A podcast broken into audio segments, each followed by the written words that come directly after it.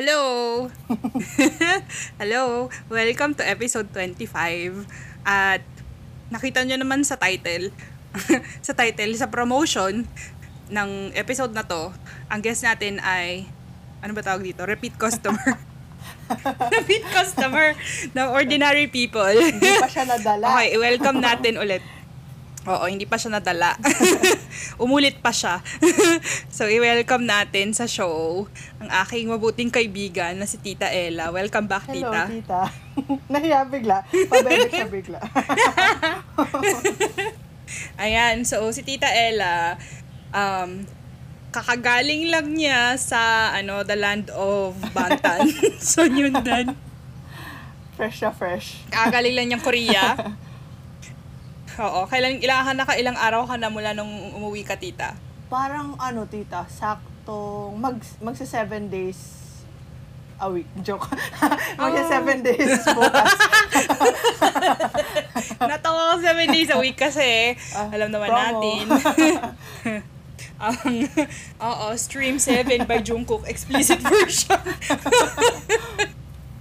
In-expect mo ba yun, tita? In-expect mo ba na ganun yung kalalabasan ng Alam mo, tita, hindi. Kaya nga, ano eh, kaya nandun ako sa faction ng mga army na ano eh. Ewan ko, parang feeling ko na clickbait ako sa 7. Totoo, tita. Dahil nakita natin na 7, akala natin agad, oh my God, magre-release siya ng kanta tungkol sa mga film niya. But no. Biglang nakakalo. Kaya pala nung ano, nung sinabi na ano, si Han Sohee yung kasama niya sa video, parang bakit? Siya yung balyena. Nakakaloka. Yung pala, may paman, ano, alam mo tita, yung kantang yan, nung pinakinggan ko, sabi ko, ano to? Ah, 2023 version ng Rendezvous by Craig David. Tama. Di ba? Nakaka-lurk. So, yung mga kasing edara namin ni tita magigets yung Kay reference dyan. very at. Oo. Di ba, borta na siya ngayon? Talaga ba? Parang yun yung huli ko na balitaan tungkol sa kanya. Ano ba, Craig David ba yun? Craig Davis? David. Craig Oo. David. So, syempre, hindi mo na maalala. Google ko nga siya. Oo, mga panahong ano yan. Uso pa song hits. Nandun pa siya sa ano, sa mix, gano'n. Oo. Yung, basta yon Search nyo na lang sa Spotify Rendezvous. Bago pa lumabas yung 7 ni Jungkook. Nakakaloka si Jungkook. anyway, tita, ayan na nga. Kamusta naman ang ano? So, kwento mo kung bakit ka nasa Korea in the first place. Um, actually, medyo weird yung feeling, tita, kasi, I mean, hindi, pa, hindi naman ako pabalik-balik sa Korea, but, um, Mm-mm. second time ko, tapos, um, I was there for myself. um, hindi, kasi yung last trip ko, parang syempre, for myself din, uh, nandun ako no Mm. October last year. Pero, Mm-mm. syempre, ano doon, part doon yung pag kakaroon ng parang BTS pilgrimage kasi it's the la- it's the land of Bangtan nga. So, ano, Yeah. yung pagpunta ko doon aside from all the cafes and all the stationery, ma- malaking part para i ano, i buhayin yung pagka-army kumbaga. Mm. i-celebrate yung Mm. pagka-army. Pero this time, pumunta ako sa Seoul para sa Seoul Illustration Fair. So, para naman, for me, Yes. self-promotion. Parang ano, ito Ayan, yung so, una kong event mm. um, post-pandemic. So, parang nakakapanibago at the same time. Parang na-miss ko din pala yung feeling na nakikita mo yung mga tao na ina-appreciate nila yung gawa mo. Parang ganun. Mm, mm. So, ito yung taw- tawag ni Tita Ella, merch comeback yes. niya. Kumakambak din. Oo. Ang ganda naman ng mga merch mo, tita, kung nasa Pilipinas na ako bibili ako ng merch mo. Papadala kita, tita. Ay, baka pwede ako bumili, tapos padala mo kay Tita Cha. Nagplano sa dyan? podcast. Sorry na lang sa mga... Babalik siya, tita, tapos magkikita Ah, kami. Okay, okay. Sa mga hindi nakakakilala kay Yes. Tita Cha, nag-guest na din siya. yung first guest.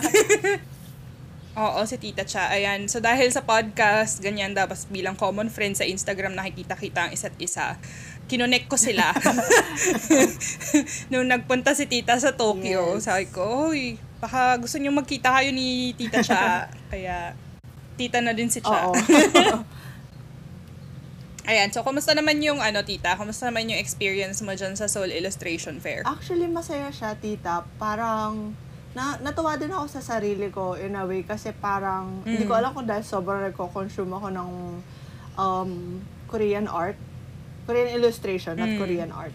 Korean illustration Mm-mm. online. Na parang, Mm. um, yung mga bagay na feeling ko mag-work um, sa Korea. Kasi syempre, Mm. iba-iba naman yung market and stuff. So, Mm. yung mga na-foresee ko na mag-work sa kanila, pinansin naman nila. Pero at the same time, meron ding Mm. mga surprises na parang, meron akong product, tapos ano siya, inspired siya ng Mm. mga vintage na, mga retro na ah, hotel hotel keyrings. Tapos Oo. parang lagi yun yung una nilang pinapansin sa booth ko. Tapos nung tinanong ako nung Korean friend Ooh. ko, kung ano daw yung mabenta. Tapos sabi ko, Mm. yung keyrings yung una nilang pinapansin lagi. Tapos parang nakukyutan na sila dun sa Mm. mga ibang bagay. So pinapansin na din nila yung iba. Pero Mm. almost always yung keyring yung ano and yung Mm-mm. gateway nila dun sa booth ko. Tapos sabi ng Galing Oo, naman. Tapos sabi ng friend ko, sabi niya, ha, ang weird nun ah, kasi yung mga Korean, wala silang keys. Like, it's all, ano, Mm. parang mga automated na meron silang, yung card, oo. di ba? Tsaka yung mga Yes. passcode. So, baka lalagay nila sa bag or nostalgia, ganyan. Totoo, pwede naman kasing isabit na lang yun sa ano, Oo. di ba? Sabit lang yun sa zipper ng bag, True. ganyan. Kasi yun yung ginagawa ko sa kitchen ko eh. Ang saya. Tapos, kumusta naman yung kita, tita? Nakabawi ka naman. um, Like, may, may, profit. naman. Pero, syempre, um, for me kasi, tinuturing ko yung mga, ano, international conventions as parang, ano, Mm. parang charge to marketing. So, hindi naman ako, ano, Totoo. hindi naman ako umaasa ng malaki. Pero, ang Mm. masaya sa kanya is, nabawi ko naman yung booth fee na hindi din, ano, ah, hindi din kamurahan. Mm-mm. Parang nasa $600 siya. Wow. Tapos, oh, laki. oh my God. Tapos ano, hindi na ako naglabas out of pocket nung mga ginastos ko the days na nagstay ako sa Seoul. So, happy naman. Happy naman Mm. with the turnout. Mm. Saka syempre marami rin natutunan. Congratulations. Mm-mm. Mm-mm. Like, Congrats Oo. dyan, tita. Mm. yeah, salamat tita. Ang saya din. Ang saya din mag-comeback pala, no? Tapos ano, para feeling ko kasi yung mga yung mga ano ko din, yung mga nag-aabang din ng, ng comeback ko dito sa Manila. Parang feeling ko Mm-mm. na excited sila with me. Na parang excited Mm. na silang makita yung products after ko ilabas dun. So, excitement all Mm-mm. around. Hmm, ang galing naman. Ang ganda ng mga product si Tita Ella. Kung hindi nyo pa nakikita, hindi pa check yung Instagram niya. Ano pang hinihintay nyo? Go na. At Ella underscore lama. Go na kayo. Promotion episode pala. Ayan, so, ilang araw ka doon, Tita? Um, total of 10 days, tita. Pero actually, dapat, ano eh, kahapon lang ako uuwi. So, dapat halos, halos 3 weeks. Pero, my gosh, hindi ko kanayanan yung humidity. Ayan na nga. so, I'm ikaw, sure. so bakit mo pinutol yung trip mo, Tita? Ikwento mo I'm nga. sure you can relate, tita. um, sobrang init. I mean, galing ako sa tropical country. Pero, parang, Mm. Feeling ko kasi ang sayang nung araw. Kapag nandito naman ako sa Pilipinas, parang pag mainit, dito lang ako sa bahay, maghahanap ako ng mga pagkakaabalahan. Mm-mm. Pero pag nandun ka, parang ang sayang na nandun ka lang sa hotel. Ewan ko. Di ba? Totoo naman. parang gusto mong lumaboy Mm. kahit sa, saglit lang. Pero grabe yung maglalakad ka sa ulan, tapos pawis ka, tapos hindi mo alam kung yung, yung tumutulo sa'yo, pawis or tubig ulan, mga ganun. Or ulan. Parang kadiri Totoo lang yan. ganun. Oo. So, ayun. Kaya- Umuwi na din ako. Mm-mm. Nakakatawa nga yan eh. Kasi 'di ba, tinatanong din kita nun, kailan ka uuwi? Tapos sabi mo, uuwi na ako sa Sabado, tita, kasi hindi ko na kaya yung init. Sumuko. Hay nako, same. Pero wala akong uuwian. Oo, tita. Tiisin mo na lang dyan. Magpa-aircon ka na lang. Mm-mm. Tama. Kahapon nga, tita, nagkita kami ng Japanese friend Mm. ko. Tapos kinukwento ko sa kanya yung, sabi niya, oh, kumusta yung Philippine trip mo? Kasi ngayon lang kami nagkita mula nung umuwi Oo. ako. Tapos kinuwento ko sa kanya, sabi ko, oh, sobrang init, ganyan-ganyan. Tapos pag pinag-uusapan yung Japanese summer, ah, sobrang init. Tapos sabi niya, alam mo, nag-wonder ako kasi galing ka naman sa tropical country, sa mainit na country. Pero parang, ba't ayaw na ayaw mo sa init? Ikaw kaya, try mo kaya. kasi sila, tita, tuwan-tuwa sila sa init. Pag malamig dito, puntahan sila sa mga maiinit na lugar, di ba? Wala na, mainit na tayong lahat ngayon.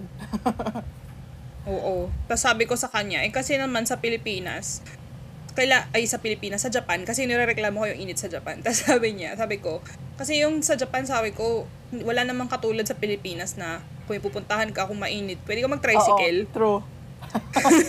Dito maglalakad ka eh. wala kang choice. True, true. Kaya yan. Tita, uso ba sa Korea yung mga katulad sa Japan na yung mga cooling wipes, cooling patch, cooling spray? Alam mo, parang hindi, tita. Or baka, Eh, baka hindi lang ako tumambay masyado sa mga butika, saka sa mga ano, sa mga Mm. olive young, ganyan. Isang beses lang ako pumunta sa olive young kasi yung bili ng nanay ko yung ano, hand cream na ano, kaamoy nung, ah, nung spray, yung room spray ni Jungkook. yung ano, ano na yan? Double, ano yung dress? dress room, Dress something, something. something yun. Oo, dress room. Oo, yun Oo. yung bili niya. Ang kulit. Sabi niya, dalawa ha. Oo, yung cotton. Dalawa ha. Ang kulit. Lagi ko nakikita yung dress room eh. Tapos nalam, yun nga nalaman ko na ano, uy, pabango ni Junko. Pero pag inaamoy ko, hmm, okay lang. Ayoko maging kaamo ganyan yung amoy. yun. Di ba cotton yung cotton yung sabi nilang Oo, gamit niya? cotton. Cotton din yung pinabili ng nanay ko. Oo. Oo. Medyo sasawa na ako dun sa... Amoy ano yun eh, amoy bagong laba. True, true. So, amoy Fabcon, Parang hindi ganyan. masyadong uso sa kanila, tita. Baka lagi lang sila nasa aircon. Mm. Ewan ko sa kanila. Parang baka wala silang pores, hindi sila papawisan. Hindi na tulad natin. mga pawisin. Kaya malamig ako, pinagpapawisan ako eh. Pero, ayan, nakakatawa kasi dito. Yun nga, di ba, nung pumunta ka dito, sabi ko sa'yo, tita, mag-uwi ka nitong Oo. ano, body Ay, wipes. true, tita. yung cooling Binaon wipes. ko doon, gamit na gamit. Di ba? Kasi dito, pagdating ng mga ano, May, lalabas na yan sa drugstores. Pinaghahandaan na nila yung pagbili ng mga tao. Tapos, this year, yung pinakagamit na gamit ko, yung ano, yung Biore na body, yung cooling Oo. spray. Nakaubos na ako isang bote, bumili na ako ng refill. Hanggang September pa yung Nung- init na yan, tita. Paghandaan mo yan. Totoo, tita. Tapos, nung, nag, nung umuwi nga ako ng Pilipinas, baon ko yon Tapos paglabas ko sa Naiya, sabi ko, shit, ang init. Tapos sobrang humid. Tapos, ang lagkit-lagkit ko kaagad. Eh, kasi sa loob din naman mainit. True. So, parang wala namang pagkakaiba. so, naalala ko, ay, may baon nga pala akong cooling spray. So, spray-spray ako doon sa labas sa Naiya. Habang naghihintay ng sakay. Pero tita, yung init nyo dyan ngayon, is it dry or humid din? Halo-halo, tita. So, kapag, kunyari, di ba, yung summer, ang simula ng summer sa Japan, rainy season. So, kahapon daw officially tapos na yung rainy season. So, ngayon, ano, parang halos puro init na lang yung mararamdaman mo. Pero, surprisingly, this year, kumpara doon sa nakalipas na, kasi, kumbaga, third summer ko na to eh, sa Japan.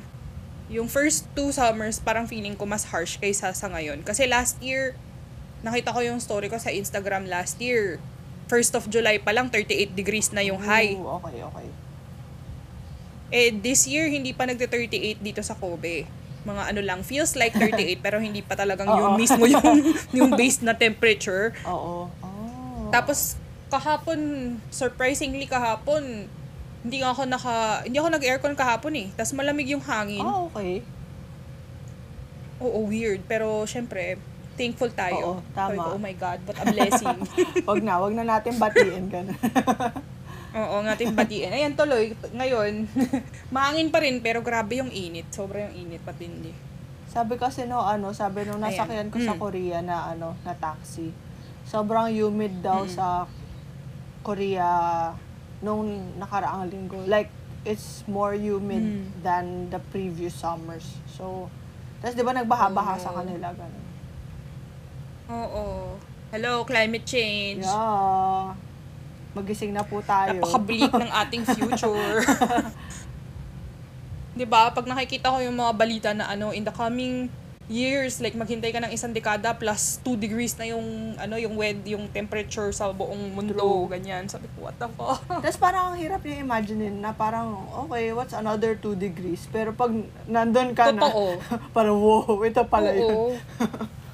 'Di ba parang ang liit-liit nung 2 degrees pero pag iba yung level ng 35 degrees sa 37 Yes. degrees eh. Kaloka. So ayan, usapang init, yun talaga. O di ba ordinary people problems. hindi po tayo, wala tayong kotse, hindi tayo nagko-kotse True. lagi. So lakad, lakad sa initan. hindi tayo ganun. pwedeng laging naka-aircon. Oo. Siyempre, tataas yung bill ng kuryente.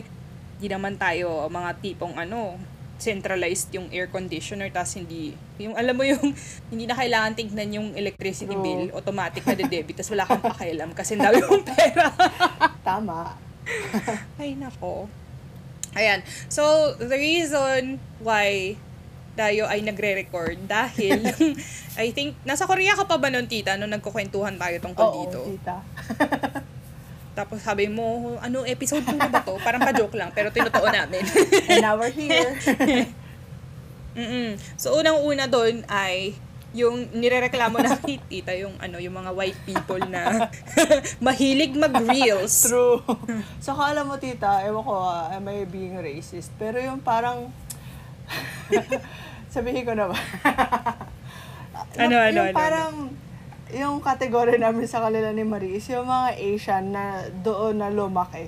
So, parang Mm. yung mga Western na yung upbringing nila, parang sila pa yung nag, ano pa, promulgate? Is it, is it the right word? Or basta, sila yung Mm. nagpapa lawak pa nung ano, nung mga stereotypical na ginagawa ng mga turista sa, kunwari sa Korea or sa Japan, na parang Mm-mm. sila yung, Mm-mm. parang, syempre, since Asian sila, quote, I mean, Asian sila. so, parang, By oo, ethnicity. parang Mm-mm. mas authentic ba yung labas kapag sila yung nag-reels about it? Parang Oo. gano'n na. Pero yeah, yung mga white Mm, people, so pinaniniwalaan Oo, yung sila. mga white people din, Mm. sila din. Like, puro reels. Mm-mm. Tapos parang, for me, nakita ko din yung difference in a way kasi parang yung mga bagay na pinipilahan. Siyempre, meron ako mga bagay na pinilahan kasi para maganda yung review sila and and stuff. Mm. Tapos mediocre naman yung ano, yung pagkain or mediocre yung kape. Pero malalaman nalaman ko afterwards na kaya pala marami pumipila doon is because nakita nga ng mga tao sa reels ganyan. Oo. Na parang ano, ano nang nangyari sa ano parang sa travel culture ganyan. Wow. Mm-mm. Epekto ng social media. 'Di ba? Parang everyone is basing their itinerary on what they see other people do on Instagram, ganyan. Mm-mm-mm. Na parang okay, masaya masaya Totoo. naman siya pero parang feeling ko mas masaya kung yung interest mo talaga yung titingnan pagbabasihan mo nung pupunta Tama ka, naman. For me, ah. Tama. Magplano ka ng para sa sarili mo. Yeah. Hindi yung pang real. Saka, minsan naka, na-frustrate ako doon sa mga, dami feelings. Parang nakaka-frustrate kasi na um, pupunta lang din doon sa isang lugar para mag-reels. Mm. Na parang for me, may mga tao na pumupunta doon kasi they want to be there or they want to like absorb kung ano yung nasa lugar na yon Pero nakakasira siya in a way kasi meron, kailangan mong ano, tumabi kasi may nagvi-video, ganun. Mm-mm. Yun. Naku, tita, masyado kang mabait. Ako wala pa kailang dadaan ako sa Bayahin niyo ako, Dadaan ako sa video nila, bahala kayo dyan. diba? Gayahin niyo si Tita Ella, hinihintay niya lahat ng tao bago siya mag-picture, kaya akala ng mga tao, walang ng tao. dun sa lugar na yun. mga strategies. Tsaka para sa akin, tita, yung ano lang talaga dyan, yun nga, ano, kaya yung may, may mga ibang lugar dito, di ba, na binagbabawal nila yung mga selfie Yeah, stick, Tsaka, ngayon, bawal yung drones. Tsaka para sa akin, like, um, kunyari, yung mga pinupuntahan ng mga tao dito sa Japan, di ba? Ang dami nagpupunta sa mga temples, sa Oo. mga shrine. Eh, temples tsaka shrines, parang hindi nyo ba naiisip na sagrado yan, di ba?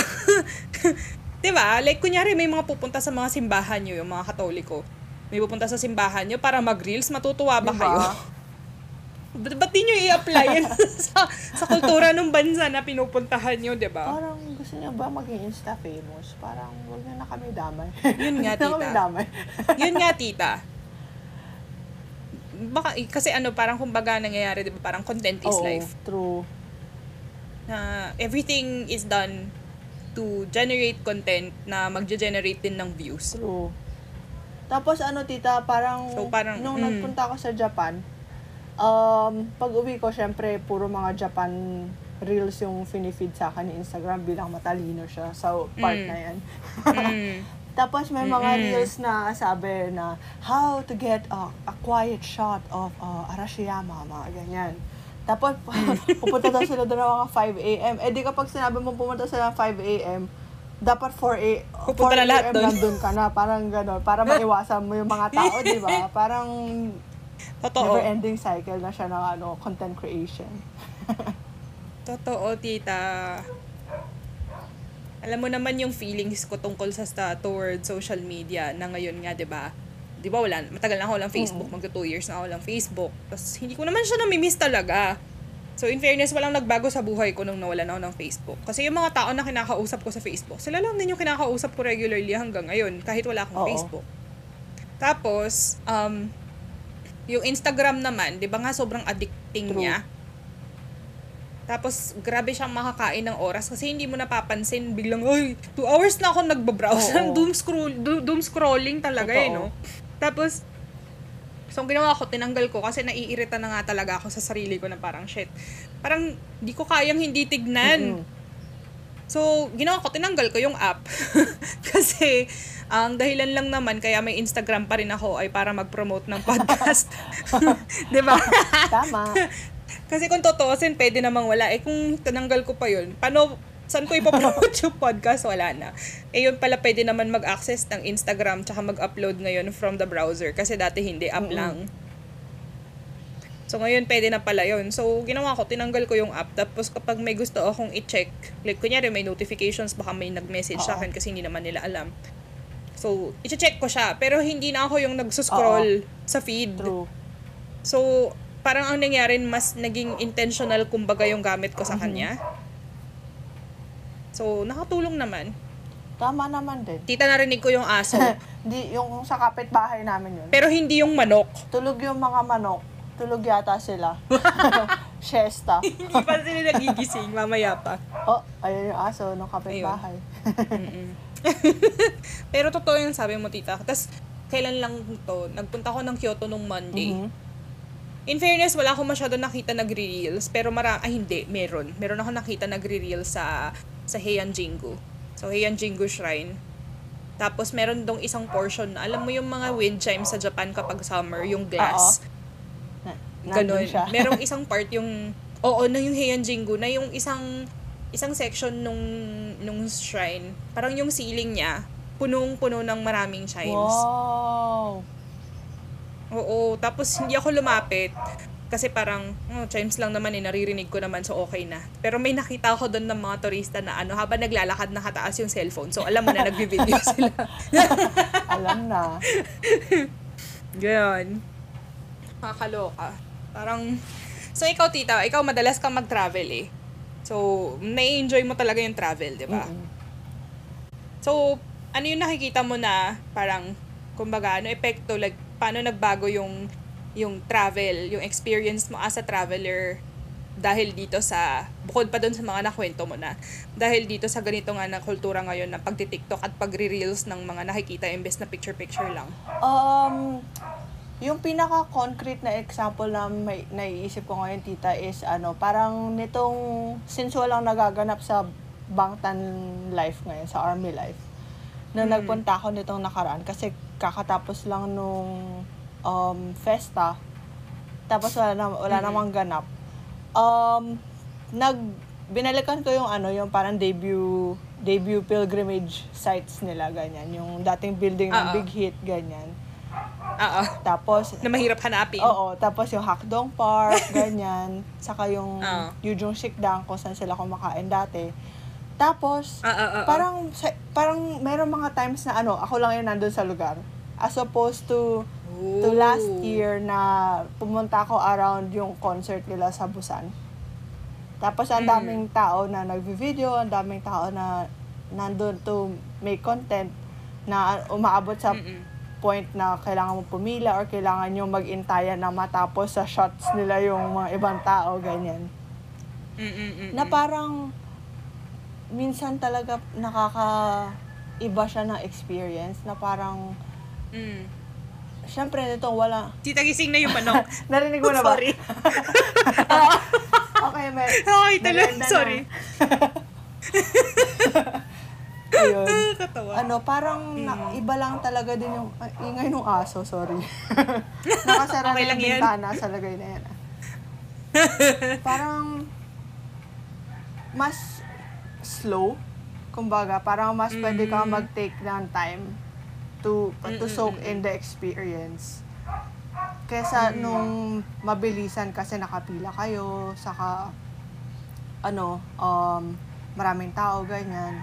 Saka, ano ba, parang minsan kasi yung mga bagay na pinipilihan or mga pinupuntahan ng mga tao dahil sa Reels, hindi naman sila exceptional.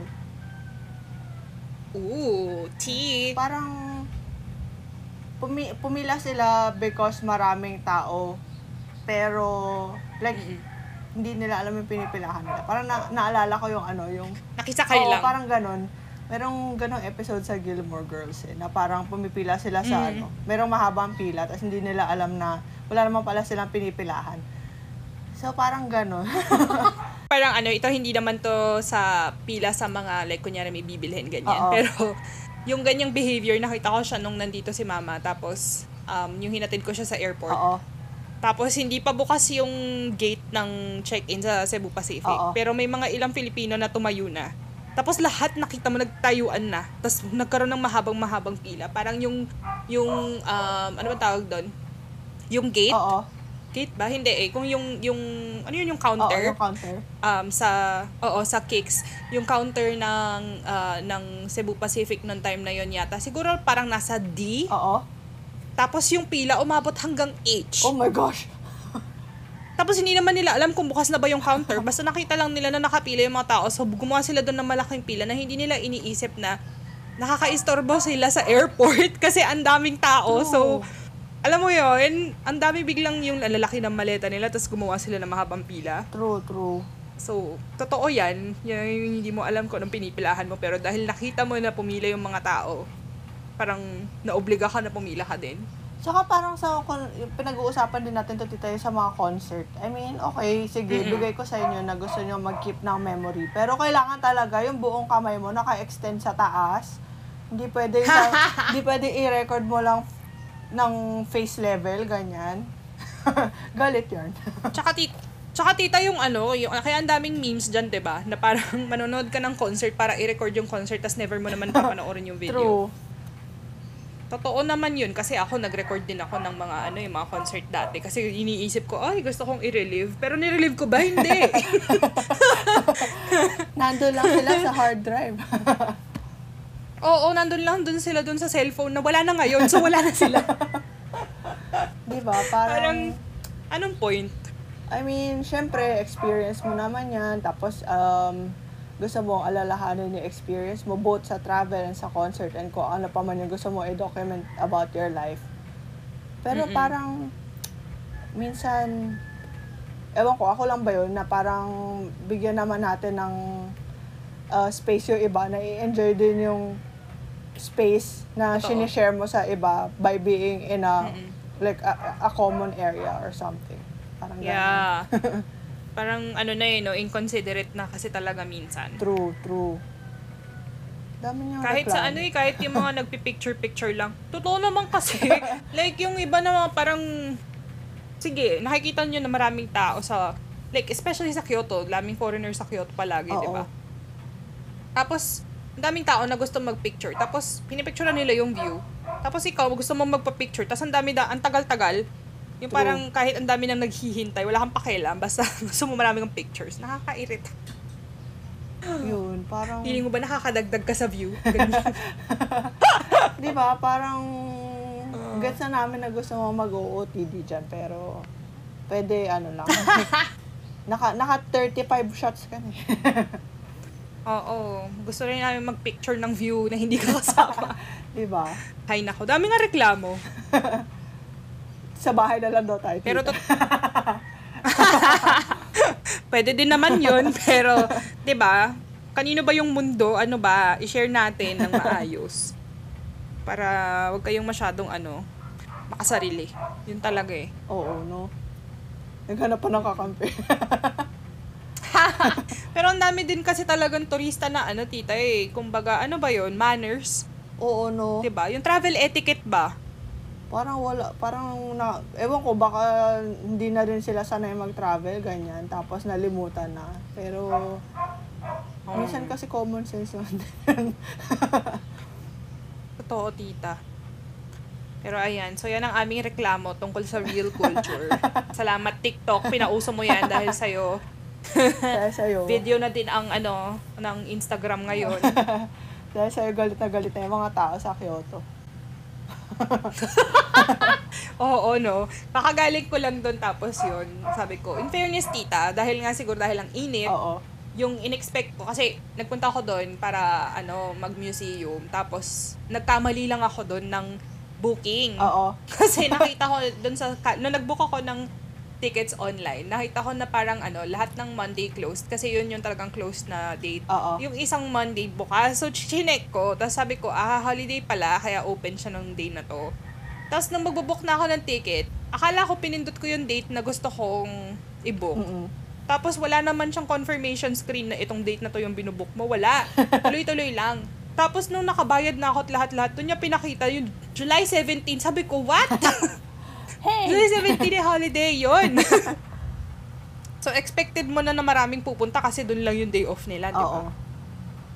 Pero nung nagpunta ako doon, maraming tao sa Osaka, maraming tao sa station. Pero nakaupo naman kami sa tren. Ah, okay. Tapos hindi ganun kadami yung turista, siguro dahil nga ang mainit. True.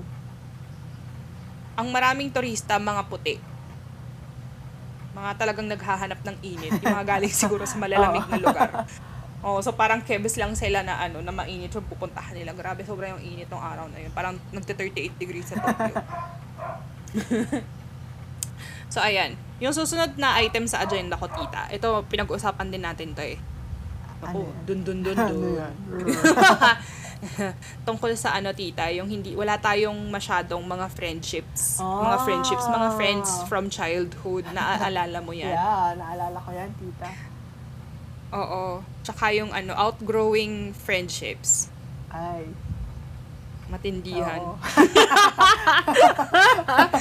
Ayan. So, ano naman ang masasabi mo, tita, dun sa, ano, friendships na parang na-serve na nyo yung purpose niya sa buhay mo?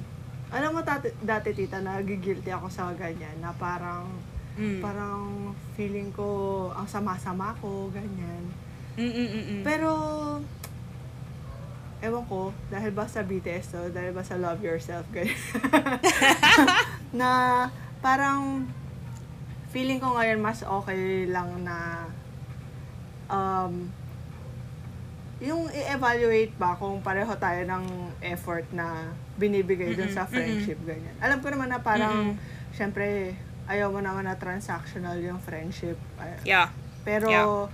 minsan, kasi, pag sobra ka ng give, yung isang Mm. person, ayaw na niyang mag, ano, ayaw na niyang mag-give. Gusto na lang niya take, take, Mm-mm. take. ganyan. Take na lang siya lagi. Yeah. So, ngayon, less guilty na ako about it. Pero, syempre, yung, Yeah. yung shadow side nun is, mapapaisip ka sa lahat ng friendships na meron ka kung, kung alin dun yung Mhm. ano talaga, kung alin yung parang beneficial or yung yung maganda yung effect sa inyong dalawa ng friend mo.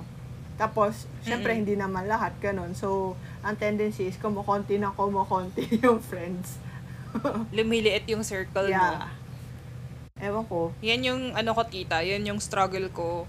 Siguro, ayun nga, growing pains na lang din siguro. Mm-mm. Na ang hirap-hirap na mag-make ng friends as an adult. Yeah.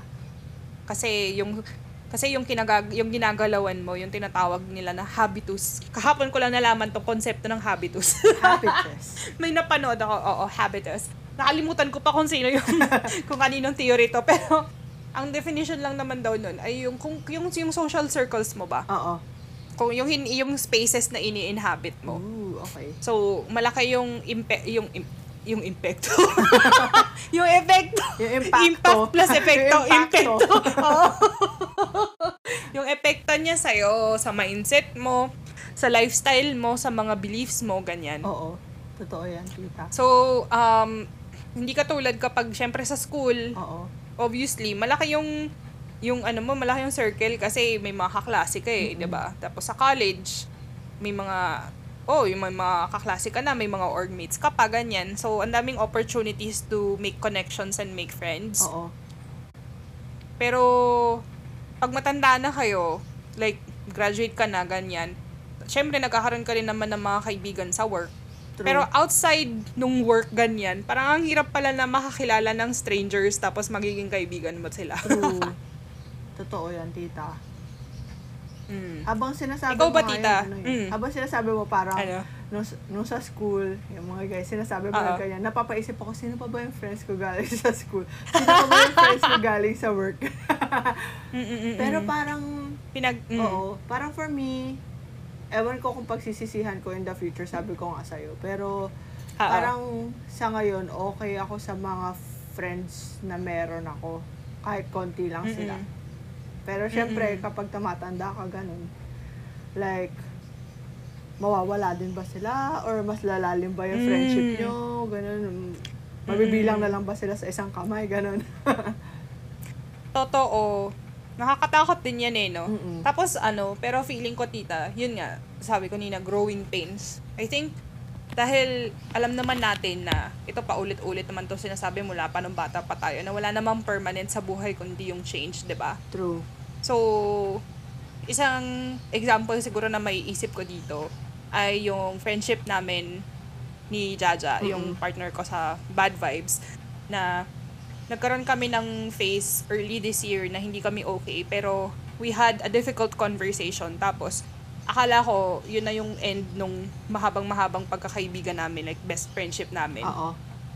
Pero nung nakita ko siya ulit, siya yung kasama ko sa Kyoto. Oo. Nung nakita ko siya ulit this uh, this week, nakit nagkita din naman kami nung April. Pero nung April siguro masyado pang fresh yung nang- mga nangyari na para sa akin hindi pa ako okay. Mm-mm.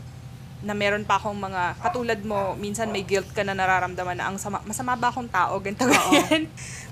Pero nung nagkita kami ulit, okay na ako. So parang doon ko na-realize na temporary talaga yung feelings. Mm. Na parang sinasabi naman talaga yan lagi na temporary yung feelings. Pero kasi while you're feeling them, they don't feel temporary, di ba? Mm-mm. Totoo. Parang maganda rin kasi na minsan na maalala mo na, oo, yung mga tao sa paligid mo nagbabago sila. Pero ikaw nagbabago ka din. True. Totoo.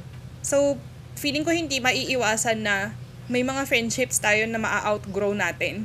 At may mga friends tayo ma- na maa-outgrow din tayo. Oo. Totoo naman yan, tita. Hmm. So, kaya siguro, bakit nga ba wala tayong friends from ano tita, mga early years ng buhay natin? Alam mo, tita, meron akong ano, parang meron akong friends from high school. Kino-consider ko sila friends Mm-mm. from high school kahit magkakilala kami since grade 2. Parang Mm-mm. Wow. magka-service kami nung grade 2. Ano sila? Twins sila. Mm. Mm. Tapos, um, naging super friends lang kami nung high school kasi sabi sa akin nung um, kasi ra- running for honors ako nung high school. Tapos sabi nung Mm. isang teacher ko na mas maganda sa record mo kapag yung club mo, yung yung maraming ginagawa sa school ganyan. Eh Mm. since uh, since Catholic school ako. so ang na- ang naisip ko na maraming ginagawa sa school is yung mga nagfa-facilitate ng mga first Friday mass. Sumali ako sa ganon. Tapos sabi ko parang, tapos parang, syempre, hindi ko naman ma- sobrang feel yung club na yun, ganyan. So, nirecruit ako Oo. nung dalawang friends ko sa sa art club. Sila yung ma-art talaga. Ooh. Tapos ano parang kami kapag may program, every month kasi may program sa school, ganyan. Kami yung nagde-decorate ng auditorium, ganyan. Tapos, kami, lagi, kaya ako sumali doon kasi lagi kami ini-excuse from class. Tapos, kasi magde- magde-decorate ng mga kung ano-ano, ganyan. Oo. Galawan ko din yun Hmm, dati, diba? tita. Wala akong alam sa art, pero ano, parang ako yung art director doon. Taas Wow. pa ng konti. Ah, parang hindi bagay ang dalawang kulay eh, mga ganon. yun na yun, tita. Kailangan ng director. Oo, di ba? Tapos parang um ma- magkaiba kami ng college na ano na pinasukan. Tapos to- totally different ano um disciplines. Sila naging uh, nalinya sila sa computer science tapos ako uh, humanities ganyan. Tapos matagal kaming hindi matagal kaming hindi nagkita after high school. Tapos nung nagwo-work na nalimutan ko na kung ano yung ano kung ano yung nung simula ulit. Pero nag-agree kami na every month meron kaming kahit catch-up dinner man lang ganyan. Tapos Mm-mm. ano um until now regular pa naman. Tapos hindi ko naman sila kino-consider na dito ako pa sinabi, no? um, Ano? yung parang hindi naman, hindi sila yung una ko may isip kapag meron akong matinding problema. Pero, Mm. parang, naging contented na din ako na yung friendship Mm. namin is yung yung masaya lang na Yeah. pag nagkikita kayo, alam nyo na ang layo na nung inabot, yung ang layo na nung narating nyo pareho. Um, Mm. Kahit hindi kami same paths. So, nagkukwento sila tungkol Oo. sa work, nagkukwento ako tungkol sa art, ganyan. Tapos, Mm. Masaya lang na merong ano, parang kabatuhan na hindi yung sa circle, hindi necessarily galing sa circle ko of freelancing, of from Mhm. art, ganyan. Yun. So, sila na yung tinuturing ko pinaka-childhood friends kahit high, Mm. high school na din kami naging close. Yun lang. Kinuwento ko yung buhay nila. Pero tita, maganda yan. Maganda yan. Kasi marami namang iba-ibang klase ng friends, di ba? Mm-mm. Para marami tayong marami tayong friendships. Like yun nga, meron kayong mga lifelong friends, meron kayong mga kaibigan na yung sobrang close, kaya yung, yung mga closest friends, saka yung mga best friends, Yeah. ganyan. Tapos meron naman tayo, like tayo ni na Tita Alex, mga magkakaibigan tayo dahil sa pag-art. True. Tapos, na-extend na lang sa kung ano-ano pang ibang hilig. Sa pagiging tita, ganyan. sa pagiging tita, sa pagiging army, sa pagiging mahilig sa kape. oh, true. 'Di ba? Ang dami na. I think tita yung isa sa mga ano ko ngayon, yung isa sa mga ah, problema ko pagdating sa mga friendship ay yun nga, habang tumatanda ako at habang nafo-form ko yung, hindi naman sa nafo-form kasi may belief system naman ako. Oo. Pero habang tumatatag siguro, Mm-mm. yung yung beliefs ko about the world, yung worldview ko, tsaka yung um, yung values ko, Mm. Mas kumbaga habang mas nakikilala ko yung sarili ko, nagkakaroon ako ng parang ano, bumababa yung tolerance ko for certain things. Mm. At ang nagiging resulta nun ay nagle-let go ako ng mga tao sa buhay ko. Mm. Pero feeling ko, So, tita, Mm. parang 'di ba hindi ko alam kung sino yung merong saying na ganun. Pero yung the mo- parang the Mm. more you know, you get to know yourself. Parang marami, mas marami talagang tao na parang aayaw or bibitaw sa'yo. Parang ganun yung Totoo, essence tita. di ba?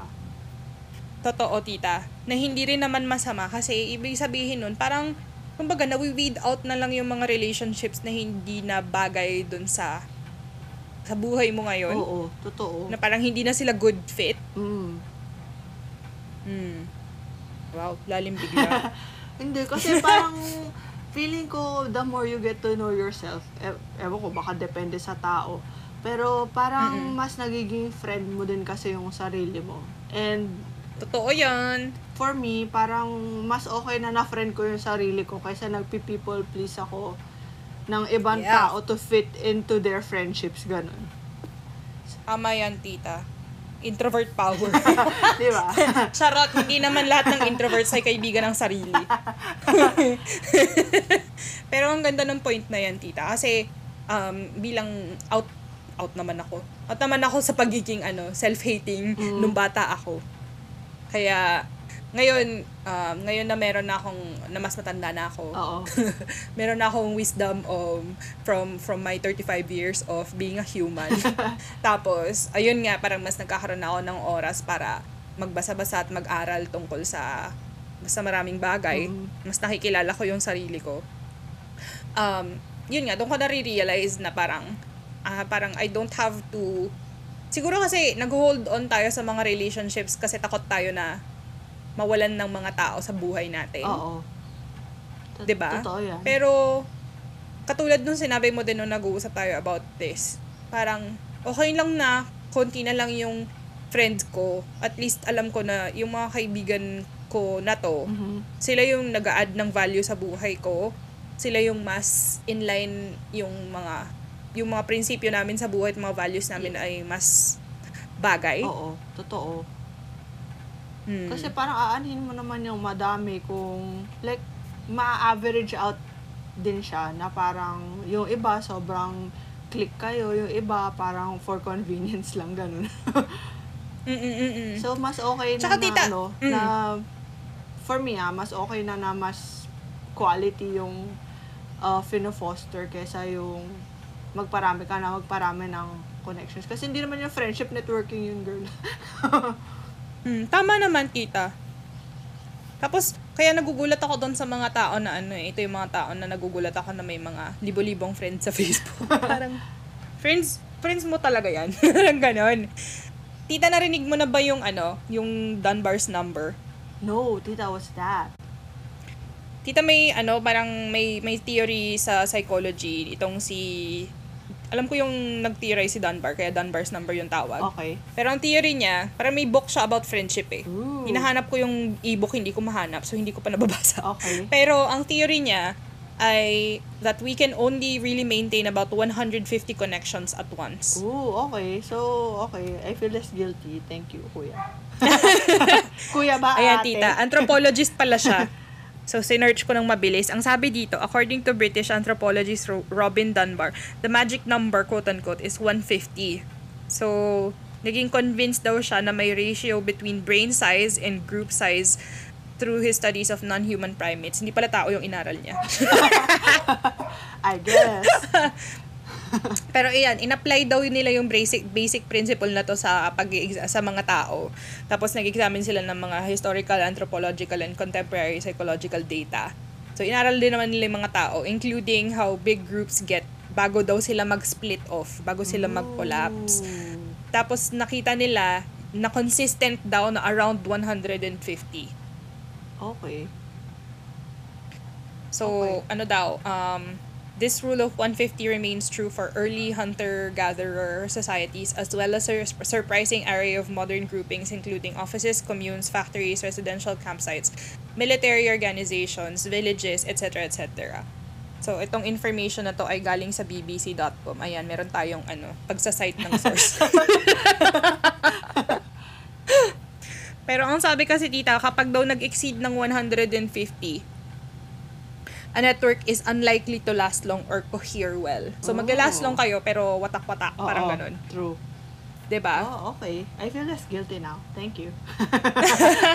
Ang interesting, kaya siguro tita, meron ako nabasa sa ano, sa subreddit na Japan Life. Medyo toxic yung subreddit na yun, pero wala naman magandang resource tungkol sa buhay sa Japan. To- sa Reddit, kundi yung, yung sub na yun. So, meron ako doon nakita na parang ano, Japanese yata siya, na nag-English. So, Okay. nag, nag-post siya doon. Tapos sabi niya, napapagod na ako sa city. Pero kaya gusto ko ng ano, gusto ko mabuhay mag-isa, gusto ko magpaka-ermitanyo. So iniisip ko na mag-move sa rural area, sabi niya. Okay. Tapos may nag-isang nag-comment na yung comment niya napaka-interesting at saka nag-agree siya dito sa sinasabi dito sa study ni Dunbar. Na sabi niya, ka- alam mo kapag nag-move ka sa rural community, actually mas tight-knit yung mga pi- yung mga tao sa mga rural areas. Mas malaki yung sense of community nila at mas likely for you to parang para magawa mo yung gusto mong gawin na walang i- mag-iistorbo sa'yo sa city. Oo. Which makes more sense kasi Totoo. mas rare yung yung sense of like community kasi sa city ilang libo kayo nakatira sa ilang hundreds kayo nakatira sa isang condominium magkakakilala Oo. ba kayo Totoo. Oo nga, no? 'di ba Yun, interesting lang. Oo nga. Saka parang, syempre, kung gusto mo naman yung reverse na gusto mong magkaroon ng ma- mas close relationships or para mas meaningful connections by leaving Mm-mm. this uh, the city. Mm-mm. Ma- mas mahirap din maka-infiltrate ng group sa rural area kasi close na nga sila. Mm-mm. Ikaw outsider ka, mga Mm-mm. ganun. Totoo. Hirap maging tao, no? True. Baka ba natin Parang pinili? Sana na primate na lang. Oo nga. Actually, tita, hindi naman natin to pinili. Bakit ba tayo naging tao? True. Pwede naman naging cute na puppy na lang tayo, ganyan. Tapos mabait yung owner natin. Oo, tapos lagi ka nasa parlor, ganun. Oo. Nap- Pinapa-aircon ka. Yun yung naging buhay. Tapos ano, Instagram celebrity ka. Kasi, Aso ka kasi lang. lagi ka i-reels yung amo mo. Paano yun, tita? In-exploit pa. Kainis. Alam mo, tita, may, in relation to that, may nabasa ako na ano, yung mga black cats. Oo. Parang nagkaroon daw, na ang dami daw black cats sa, um, sa mga pounds sa Amerika. Dahil malas sila, ganun. Iniisip, ganun. Hindi tita, parang nagkaroon yata ng trend na cute ang mga black cats for social media. Tapos nung nag-die down na yung trend, sinoli na ng mga tao, tarang nilagay na nila sa pound. What? Sa pet shelters yung mga pusa. ba Ang gago lang. White people. Ay, nako. Yun, nabasa ko lang. Eh, wala akong source dito kasi hindi ko alam kung saan ko nabasa. Tapos nabasa ko sa somewhere. See, yan yung ano, gusto lang nila i-post yan sa Instagram, ganyan. Yun nga, tita. Bumalik ka Ito, naman, dahil galit that- na naman sila. Oo. Galit ako, gal- ikaw tita, tayong dalawa. Parang madalas natin pag-usapan yung Instagram. Eh, sa Instagram din naman tayo nagkakilala. True. halos. Di ba? Saka, um, hindi, kasi gamit na gamit kasi natin yung Instagram eh. Oo. Pero, ako talaga yung, yung relasyon ko with Instagram, parang, ano ba, hindi ko alam kung paano i-describe sa ngayon. Pero pagod na ako sa kanya. Yeah, Toxic na siya. Totoo, tita. Tsaka, mm. Kasi Hindi parang- mismo yung... Ah, sige, Mm, go. Sige, Ano? tita, tuloy mo yan. Um, ngay, kasi hindi na siya, ewan ko kung ako lang ba yung nag-iisip na yung Instagram, masaya siyang tambayan before. Na parang, Mm. yun, yun doon tayo nagkakilala, tapos mag, parang magbabatian kayo ng mga kapitbahay mo. kapitbahay mo online, ah. So, yung mga fina-follow mo, ganyan. Tapos, makikita mo yung ginagawa nila. Tapos, ngayon, parang, gusto ka nilang, gusto kong pakitaan ng Instagram ng mga bagay na hindi mo naman gustong makita. Tapos, yung mga fina-follow mo, sila na yung hindi mo makita ngayon. Eh, bakit ko pa sila finollow, di ba? Mm. Totoo, tita. Like, di ba, yung, yung paper cut na account ko, Mm-mm. Parang ngayon nasa 8,700 pa rin yung followers. So, kung isipin mo, wow, 8,700, ang dami. Every time mag-post ako, minsan kahit 20, hindi ako nakakakuha ng likes. Di ba? So, parang, anong, nasan yung 8,000? Oo. Buhay pa ba tong mga to? Tao ba sila? Ganon? parang gusto ka niyang nandun, pero ayaw niya na magkaroon ka ng community dun. So, I guess, nood na lang tayo ng reels. Parang ano na lang talaga siya, for profit na lang talaga Oo. siya. Sobrang, yun yung nakakainis. Kaya tita, laging babalik at babalik lang din talaga ako sa ano eh, sa hate ko for the system, for, for capitalism. Nakaka-lurky. Pero totoo naman kasi na parang um, naging ganyan lang naman yung Instagram buhat nung bilhin siya ni Facebook. Tapos True. nagsimula na siyang i-monetize na naging marketplace siya at some point Oo. hanggang sa nagkaroon na siya mismo ng paid posts na every now, every three posts mo may may sponsored ad ka na maki- may ad ka na makikita. Minsan nga mas marami pang ads eh. Kaysa sa totoong Tita, yung post. pinak... Totoo. At ang pinaka nagulat ako, tita, dati, sa news, sa newsfeed, sa timeline mo lang makikita yung ads. Ngayon pala, kahit mismo sa profile ng tao, pag nas- nag-scroll Yeah. ka, yung hindi yung squares lang, Oo. may ads. True, tita. Sobrang kadiri. Tapos nakakatawa kasi minsan mag magtitingin ako sa Explore kasi baka meron akong bagong Mm-mm. gustong i-follow, ganyan. Tapos makikita ko nandun yung mga following ko na parang, eh bakit di mo sila dinalag- nilagay sa feed? Kung ano-ano yung pinaglalagay mo sa feed. Tama. Tama. Well, na. Okay, boycott. Ganun. Ang lala. Totoo, tita, na parang naghihintay na lang talaga ako lagi na parang every now and then magse-search ako alternative ins- alternative to Instagram. Alternative to Instagram. So, wala. Ay, naku. Which sucks. Kasi Oo. ibig sabihin, mono- minomonopolize niya yung ano na yun, yung, di ba? Oo, yung space, Yung space na yun. Oo. Tapos feeling ko, syempre, sobrang addict na din ng mga tao. I mean, me included. na, na parang, parang nag, yung iniisip na nag-invest na ako ng oras dito. Tapos nandito din naman Yeah. lahat ng kakilala ko. So, bakit pa ako alis? Parang Yes. ganon. Totoo, tita. Totoo yan. Kasi I think yan din yung dahilan kaya hindi ko siya maiwan for for for good. Oo. At saka dahil nandun yung ano, ang tagal na nung, lalo na yung account ko na, yung private na Instagram ko, parang mula college, yun na yung gamit ko. So, nakatambak na dun yung memories. Pero Oo. kung yun lang naman yung habol ko, may way naman to export the, ano ba yung laman? Yung, yung content ng Instagram, ng data mo eh, di ba? Pwede ko naman siyang i-download, balik-balikan. Mas convenient lang talaga na nandun lang siya sa isang lugar na yun. Unless maisipan ni, ano, ni Kuya Mark na merong gawing something. Yung, oh, si Kuya Mark, nakaaway ni Kuya Elon, Kala nila, na ang lalalang nila. ba, kala nila cute nila nag-aaway sila. sobra tita na parang ang dami niyong pera, ang dami niyong kapangyarihan, pero ito yung pinipili niyong gawin. True. Sobrang sobrang loser behavior. Pero ang sad kasi ang totoong losers ay tayo. Oo, kasi, kasi tayo yung ano nila, product nila. oo, oo, tsaka ang masaya na yung buhay nila, mayaman na sila. Kahit Hindi man sila magtrabaho, mayaman na sila habang buhay, 'di ba? True.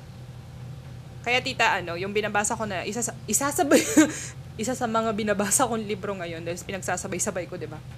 Yung ano, um, uh, How to Do Nothing. Si Jenny Odell ba? Tama ba? Yes, yes, yes, tita! Hindi ko pa yan nabasa, tita. Meron pero- ka ba nun? Meron, pero hindi ko Ah. pa nabasa. Para two pages. Wala. Tita, maganda. ah, talaga ba?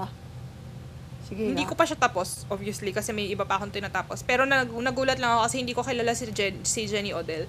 Tapos nung nagbabasa lang ako, na, um, di, mm, basta, merong part doon na na-mention niya na ano, Filipino pala yung nanay niya. Oh, talaga? Ooh. Oo, na parang akang, meron siyang sinasabi doon na, um, yung like, kunyari, yung animals nagko-communicate. Tapos obviously, tayo hindi naman natin sila naiintindihan. Oo. So parang hindi siya masyadong kaiba doon sa nag you speak this language and then someone else speaks a different language and then all of the foreign languages that you don't know sound the same to you. Parang ganon. Oo. Na parang lahat sila hindi mo naiintindihan so minsan i-assume mo pag similar sila isang lengguwahe lang sila. Oo. So na-mention niya doon yung nanay niya na akala daw niya for ah, parang hanggang sa medyo matanda na siya nakala niya daw yung nanay niya only speaks English and Tagalog Oo. na every time she meets a Filipino, tas mag-uusap sila ng nanay niya, ina-assume niya na Tagalog yung language nila hanggang sa sinabi ng nanay niya sa kanya na hindi, Ilonggo yung isa. Oh. Pero to her ears, dahil hindi niya alam yung difference, akala Oo. niya isang language lang yun. True. Okay. Yun. Pero, maganda yung libro na yun kasi yun nga, parang, ang ganda pati yung subtitle, di ba? How to do nothing, resisting the attention of economy. Yeah. Dahil dyan, wala akong Instagram app, char. Para ano, So, ayan. Mm.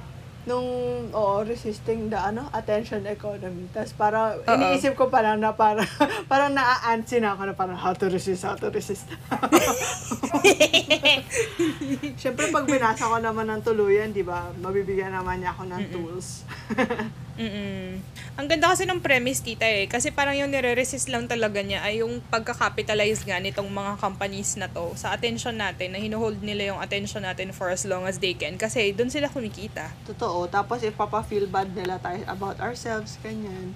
Exactly. Tapos, bebentahan nila tayo Diba? ng kung ano-ano. exactly. Eh, capitalist tactic naman yan eh, di ba? From the very start, like making women feel like they're never enough para bentahan sila ng kung ano-anong pampaganda, pampapayat, lahat-lahat. Totoo. Speaking of tita, nanood ka na ba ng Barbie? Or meron ka bang intention panoorin yung Barbie? meron kita. Hindi ko lang alam kung showing na siya dito sa Japan, pero gusto ko siyang panoorin sa sine. Ikaw ba? Oo, masaya naman siya tita. Nag-ano ako kahapon, Ayan. Barbenheimer. Barbenheimer. Pinagsabay mo. Oo. As a Killian Murphy fan. Barbenheimer. Masaya naman sila pareho. Shocks. Um, ayun, masaya naman siya. Um, Mm-mm. ayoko namang spoil sa'yo, pero meron ding mga, ano, meron ding mga issues na gustong uh, erase si Barbie, ganyan. Tap- Mm. Tapos si Oppenheimer naman, ano, na, nasa huli ang pagsisisi. ganyan. I wonder nga, tita ko, ipapalabas siya dyan. Hindi ba sila sensitive Si- sa ano? I mean, hindi ba sensitive yung Japan tungkol sa ano? Sa atomic bomb, eme. Um, hindi ko din alam, tita. Kasi ngayon tinitingnan ko kung ano yung pinapalabas sa sine, dito sa sine malapit sa amin, ay yung ano, yung impossible to finish na mission mission to impossible. Mission Impossible. Nakakatawa. pa. Mission impossible. Mm. Oo, mission, mission impossible na rin yung tapusin siya. Nakakainis. At saka yung bagong ano, tita, yung bagong movie ni ng Ghibli, showing na din. Oo, dito wala pa, tita. Yung How Do You Live. Pero syempre, in Japanese to, so hindi ko rin siya maintindihan. Sad life. Pero oo, tita, pag nakita ko na showing yung Barbie, papanoorin ko din yan. Oo. Pero marerekomenda mo ba both or Oo. isa na lang ma- panoorin masaya ko? naman sila both.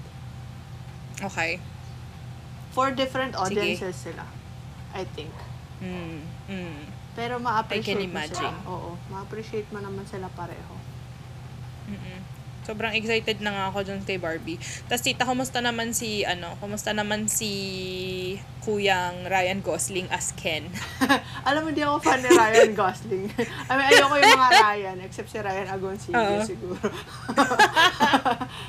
Kaya si Ryan Reynolds, eh, hindi ko siya type. Pero sige, bigay ko kay Talaga? Ryan Gosling. Ano naman siya, entertaining naman siya.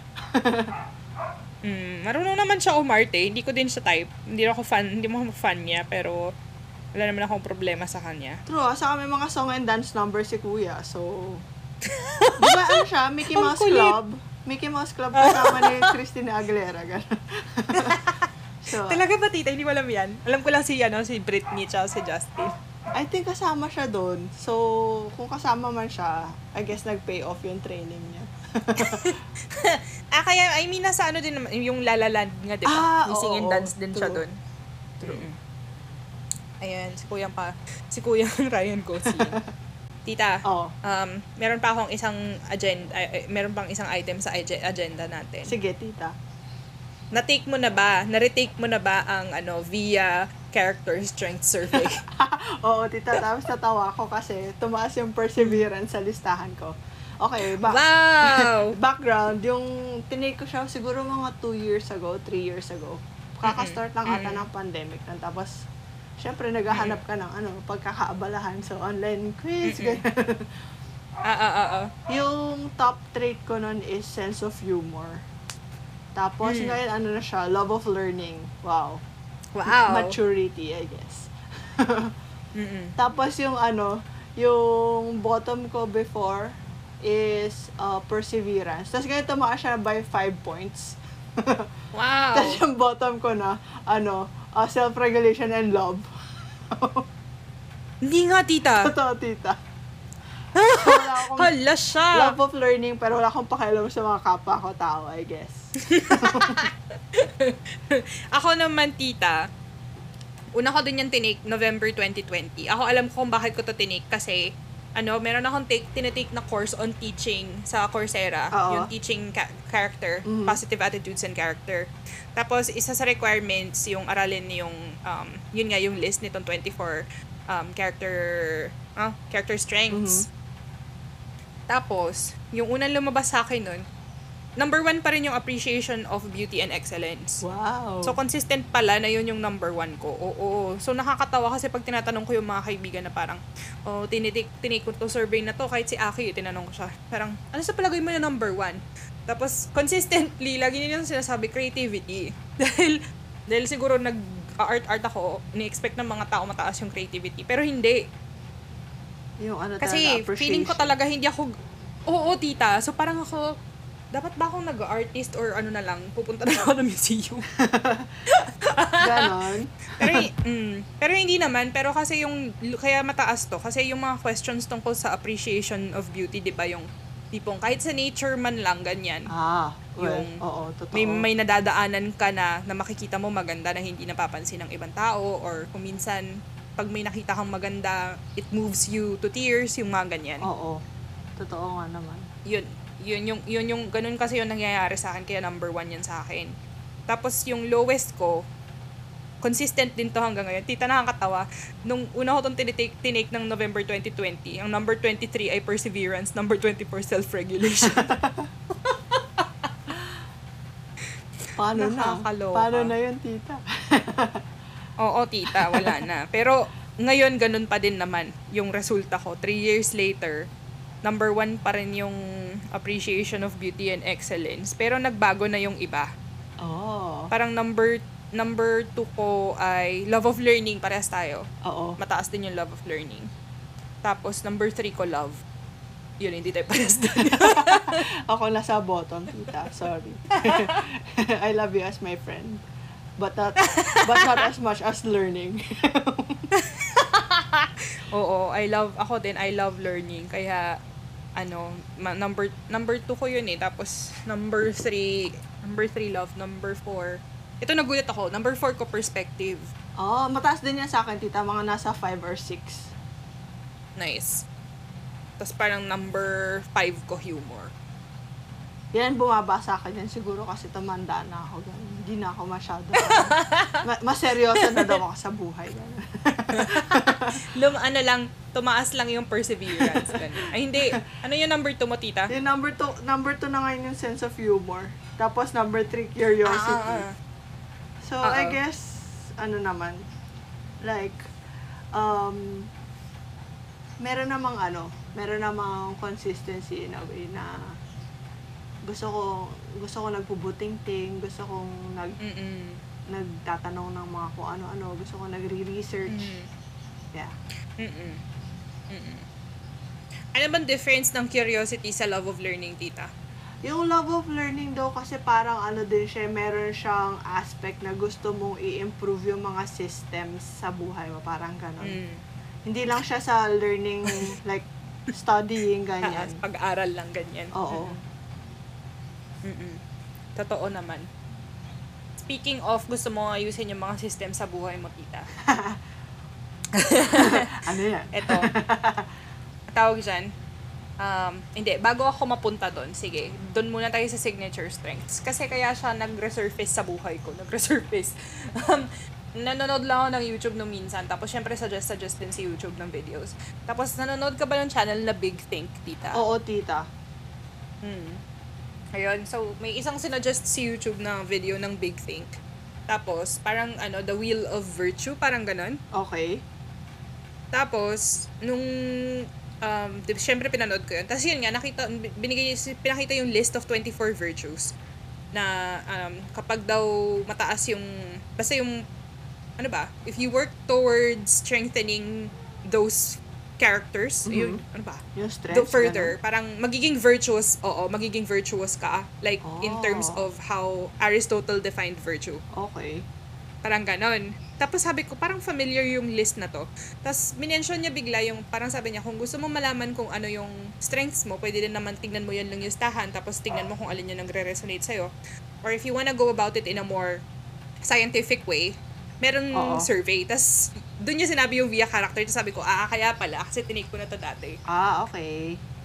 Oo. Tapos, dun sa video na yon sabi niya, imp- maganda daw na alam mo yung character strengths mo. Kasi meron tayong signature strengths na tinatawag. Yun yung top 5 na strengths, di ba? Oo.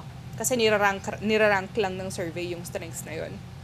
Parang, ano daw, it can, parang knowing what your signature strengths are, can help you, um, help make your, parang relationship with your job Mhm. or with the work that you do. It can improve your relationship with work. Oh. Kasi daw, parang ano, if you um, approach your your work, Mhm. tapos yung, um, kumbaga hindi sa approach, pero yung i-inject mo itong strengths mo Oo. sa work na ginagawa mo, mas magkakaroon ng meaning yung work mo sa'yo. Ah, okay. Makes sense. So, kung mas engaged ka sa work mo, mas meaningful siya sa'yo, parang it would follow na mas magpe-perform ka better. Oo. 'di ba? So, in, in fairness, tita, nakikita ko naman yung sense of humor sa work mo eh. Wow. Like, thank you. tita. Paborito ko yung mga... Oo, ano nga ba? Yung mga... Yung mga stickers mo lang dito sa laptop ko ngayon, yan yung Emo Appreciation Society. so, tapos yung mga uh, go away, I'm reading, ganyan. Sense of humor yan eh. Diba? Mhm. So, mas meaningful ba yung work mo sa'yo kapag ganun? Um, I would say oo, tita. Kasi parang, um, for me, ano din, importante din kasi na yung work ko is nagre-reflect, reflective of me, ganyan. Na Mhm. parang every, makulit ako sa sense na yun eh, na gusto ko yung Mm. work ko. Kasi syempre iba, gusto nila yung yung pagkatao nila as an artist separate from their work. Ako baliktad. Mm-mm. Mas gusto ko Mm-mm. na every piece na lumalabas from me is alam Mm-mm. alam mo na ano yan, part yan ng personality ko. Ganun. Mm-mm-mm. So, yeah. I think um, nakakadagdag siya ng meaning in that in that sense na mas since ganito yung pagkakakilala ko sa sarili ko, ganito din yung kind of work na lumalabas sa akin. Parang ganun. Mm. Mm. That makes sense. Sa pagtuturo ba, tita, ex- ano? mm. Sa pagtuturo, um, na Mm-mm. nakikita mo to sa'yo. Um, yung signature strengths kita siguro, yung love of learning, Mhm. tsaka yung humor nandun, na parang kapag nagtuturo ako, gusto ko din, yung, yung I like making jokes Oo. with the students and keeping it light. Kind of. Oo. Tapos, um, pero kung minsan, pero nagigets ko kung bakit minsan feeling ko, hindi ako as engaged sa mga lessons ko Mhm. kapag um, boring yung, well, siguro parte na din to ng ADHD na, di ba, interest-based. Oo. Kapag nagiging paulit-ulit na siya, doon nabobore na ako. So, parang Mm. kailangan kong humanap ng way para magkaroon ulit ng engagement para maging interesado ulit ako. Like, kunyari ngayon, um, ang iniisip kong gawin doon sa writers wor- sa writing workshop ko pa, sa sa fall term ay in, dystopia. Mm. Okay. So, ang gusto kong gawing theme sa um, sa writing workshop kasi nagtuturo kami ng fiction tsaka non-fiction. Ideally, both fiction and non-fiction in one term. okay. Eh, yung mga estudyante namin sa sa work, di ba, mga karamihan sa kanila, either mga expat yung families or yung mga rich Japanese Oo. families dito sa area. so, parang medyo, medyo, hindi lang medyo, pero parang ano sila, um, malayo sila sa realidad, kumbaga Oo. detached sila. So parang iniisip ko kung para sa akin kasi parang bilang tayo yung mga taga UP tapos hindi naman tayo katulad ng mga taga UP na nako, na nakorap ng sistema. parang True. gusto natin 'di ba yung work natin kahit papaano may parang may nagagawa para sa ano ba, para sa masa kumbaga. Oo. Eh, eh dun sa trabaho ko ngayon parang paano ko gagawin yun eh itong clientele namin ay ganito. So parang Mm, siguro ang okay. iniisip ko na lang doon ngayon ay parang kung itong mga batang to ay galing sa mayayamang pamilya at bilang sila ay galing sa mga kumbaga may kaya sila, may kapangyarihan sila, lalaki sila as business people. Ang magagawa ko na lang ay turuan tong mga batang to on how to not be evil. Parang ganun. Yun na lang yung naiisip ko. Oo. Tama. Hmm. So, I guess doon pumapasok yung, kunyari, signature strengths ko. Um, appreciation of beauty and excellence. Hindi masyadong, ano yun eh, hindi masyadong applicable yun. And, kung, kung, hindi lang like, kunyari ngayong camp, Oo. nagtuturo ako ng mga arts, ganyan Oo. doon na-engage ko yun. Pero, at saka siguro yung paggawa ng materials para sa class, siguro ganun. Pero siguro mas yung strength ng love, Mhm. yung laging sinasabi ng boss ko kapag sa mga estudyante, ang dinidifferentiate niya kami, yung mga teachers, as siya yung strict teacher na she's not as nice, she's not sweet at all. Parang ganun yung sinasabi niya palagi. Kapag, kaya, nung third week ng summer camp, hindi ako nagturo. Sabi niya sa mga bata nung week 2, Miss Kat won't be here, so there won't be um, a sweet teacher at the lab. Parang ganon. Meron pala siyang ano, so, babala. oo, nakakatawa lang. Pero, kaya nga naiisip ko minsan, bakit ba feeling nitong taong to, ako yung napakabait na, na teacher, napaka-sweet na teacher, kahit feeling ko naman hindi. Pero, siguro lumalabas yung ano, yung love for uh, love for humanity kahit ayoko sa tao. Because these are kids, alam mo Oo. yun. So, May pag-asa kung- pa. Oo, oo, ganun. Ayun. Yun. Tita, meron akong tanong sa'yo. Meron Ano, ako- tita? The roles have switched. Kasi parang ano eh, parang nanonood kasi ako ng mga vlogs sa Mm-mm. Sa YouTube. Tapos parang napansin namin ni Marina naging nagiging buzzword yung uh, um, quote unquote healing my inner child. So, so anong anong opinion mo doon? Paano ba? Parang, hindi ba ang pag ang inner child ay isang isa lang naman sa marami pang concepts at mga teorya. Kung ba, teorya naman siya eh. sa psychology. 'Di ba tita? Mm-mm. Parang, 'di ba meron tayong book dati na sinubuk. Ginawa mo ba? Gin, na, na- natapos mo ba yung program na yun? Yung Taming Your Out, Outer Child? Oo. Pero syempre, Ako, hindi ko natapos. self-sabotage pa rin tayo ngayon. yun nga eh. Parang, hmm, may nangyari ba talaga? Char. so parang, um, uh, in terms of what, tita, like, yung idea of healing your inner child or yung nagiging buzzword siya?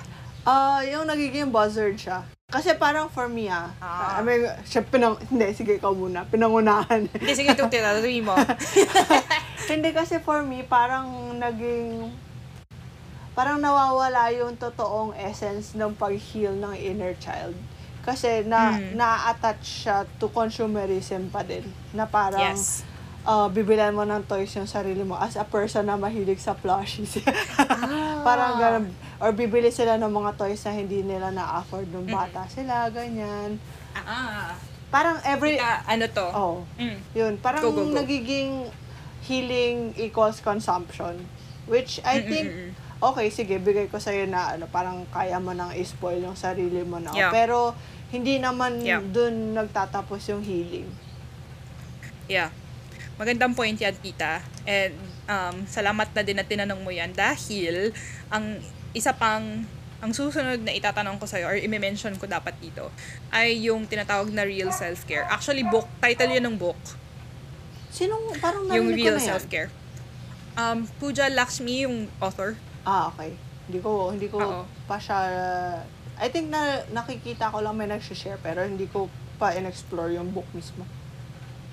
Nalaman ko lang siya, tita, dahil dun sa isang IG account, yung mental health IG account na fina-follow ko yung Journey Strength. Mm. parang nag-post sila. May nag-post sila ng video, tapos ng reel. ta, nire-recommend yung book. Okay. Tapos, syempre mapapatanong ka na parang, hmm, real self-care, ano kaya to, ganyan. Pero in fairness, um, gusto ko siya, tita. Isang dahilan kung bakit ay dahil ang approach niya ay acceptance and commitment therapy Okay. Na alam naman natin ay paborito kong modality sa ngayon. Bilang, dahil masyadong matrabaho sa akin, para sa akin ng CBT. Oo. Yung having to, alam mo yung CBT kasi, may pinagdadaanan ka na nga, depressed ka na nga. And then I would have to go through all of these processes of identify, uh, identifying what kind of cognitive distortion I have, and then. I have to reframe my thoughts. So parang, hindi ko kasi nakita yun sa ano eh, yung sa acceptance and commitment therapy, di ba? Oo. Na parang, oh, i-accept mo, i-offer mo yung compassion sa sarili mo. Oo. So, sa akin, nag-work siya talaga. Kaya nung nalaman ko na from the book na yung approach niya ay base dun sa therapy modality na yun, parang sold na ako. But at the same time, um, nasa ti- sa cover pa lang nitong book, nakalagay niya na parang no crystals and bubble baths involved. Parang ganon. so, tapos yung interesting dito sa author na to, part siya nung Silicon Valley Cult. Nakalimutan ko yung Okay. title nung documentary sa Netflix. Yung ano, yung focus sila on the female orgasm. Hanapin ko nga yan. Okay, sige. Yung parang tantric orgasm. Okay. Tapos nung una parang naging ano siya, parang napaka-progressive na movement. Tapos biglang naging parang kulto tapos na, na lumabas na may mga abuse pala na nangyayari. What? Oo, tita. So parang sinasabi niya na I know what I'm talking about kasi naging biktima ako at sobrang extreme ng experience ko sa paghahanap lang ng way para dito sa self-care na to, yung yung Oo. parang um 'di ba, doon sa kumbaga yun na yung pinaka-extreme eh. Sumali ka ng cult dahil gusto mong alagaan yung sarili mo. True. you bought into um, an idea. Tapos, um, so yun yung sinasabi niya. So, anyway, yung, yung interesting kasi sa, sa approach na to ay, yun nga, unang-una, kino-call out na niya yung consumerist na approach sa self-care na meron sa ngayon. Oo. Na parang hindi ka gagamutin ng binibenta ni Gwyneth Paltrow. at, at hindi mo mahihil ang inner child mo dahil lang binilhan mo siya ng mga gamit na hin- nawala sa'yo nung bata ka. Oo. Kasi, kumbaga, um, hindi healing yun eh. Kumbaga, parang, parang ina-appease mo lang siya eh. Oo. 'Di ba? Kasi yung totoong healing work, It's work. yun yung mga... It's work. It's, it, it is work. it's heavy. It's difficult. And I think that's why people tend to just resort to the easy way of Oo. like buying, trying to buy healing. Mm. So, yun yung naisip ko doon, tita. Na hindi siya tunay na healing kung hindi mo gagawin yung inner work na tinatawag. At Oo.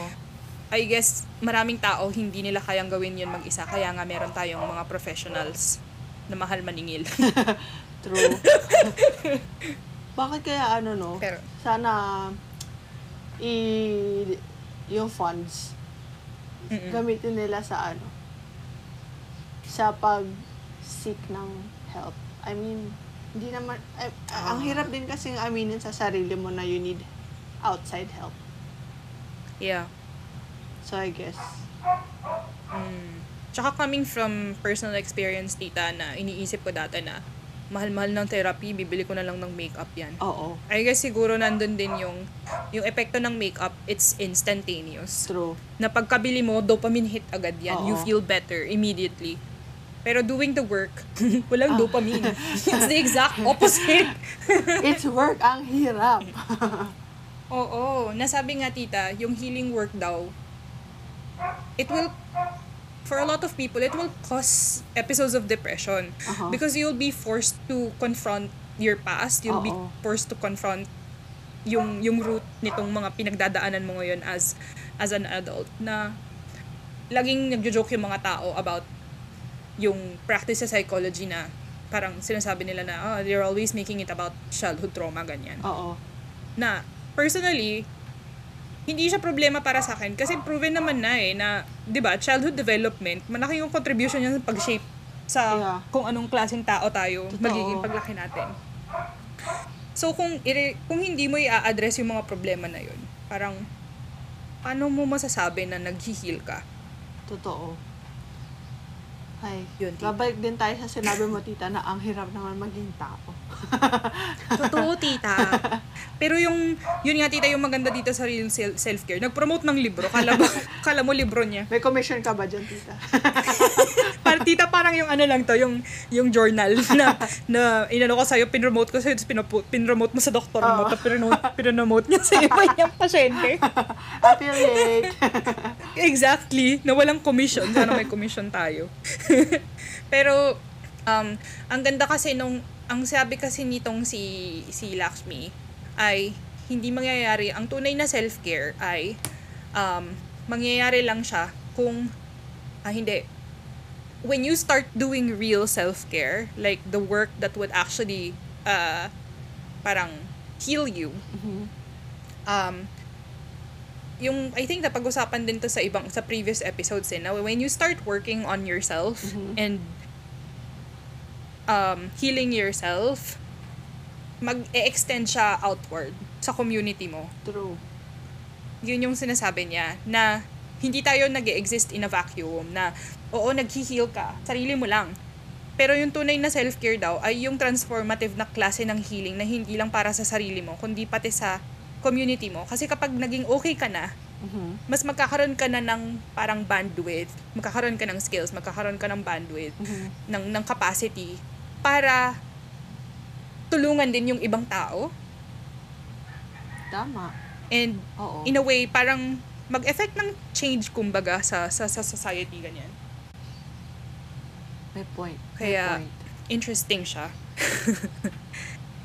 pero nakakatawa tita kasi yung unang unang ano niya, suggest ay hindi suggestion, pero yung unang ano ba tawag doon? Basta first step is setting boundaries. Yan pa, tita. Isa pa siyang, ano, di ba parang, ah, isa siyang mainit na topic ngayon sa Oo. online world. Dahil kay Jonah Hill. yung boundaries. Saka yung ano, I think sa'yo ko din nakita yun eh, na parang Mm-mm. using um, psychology talk.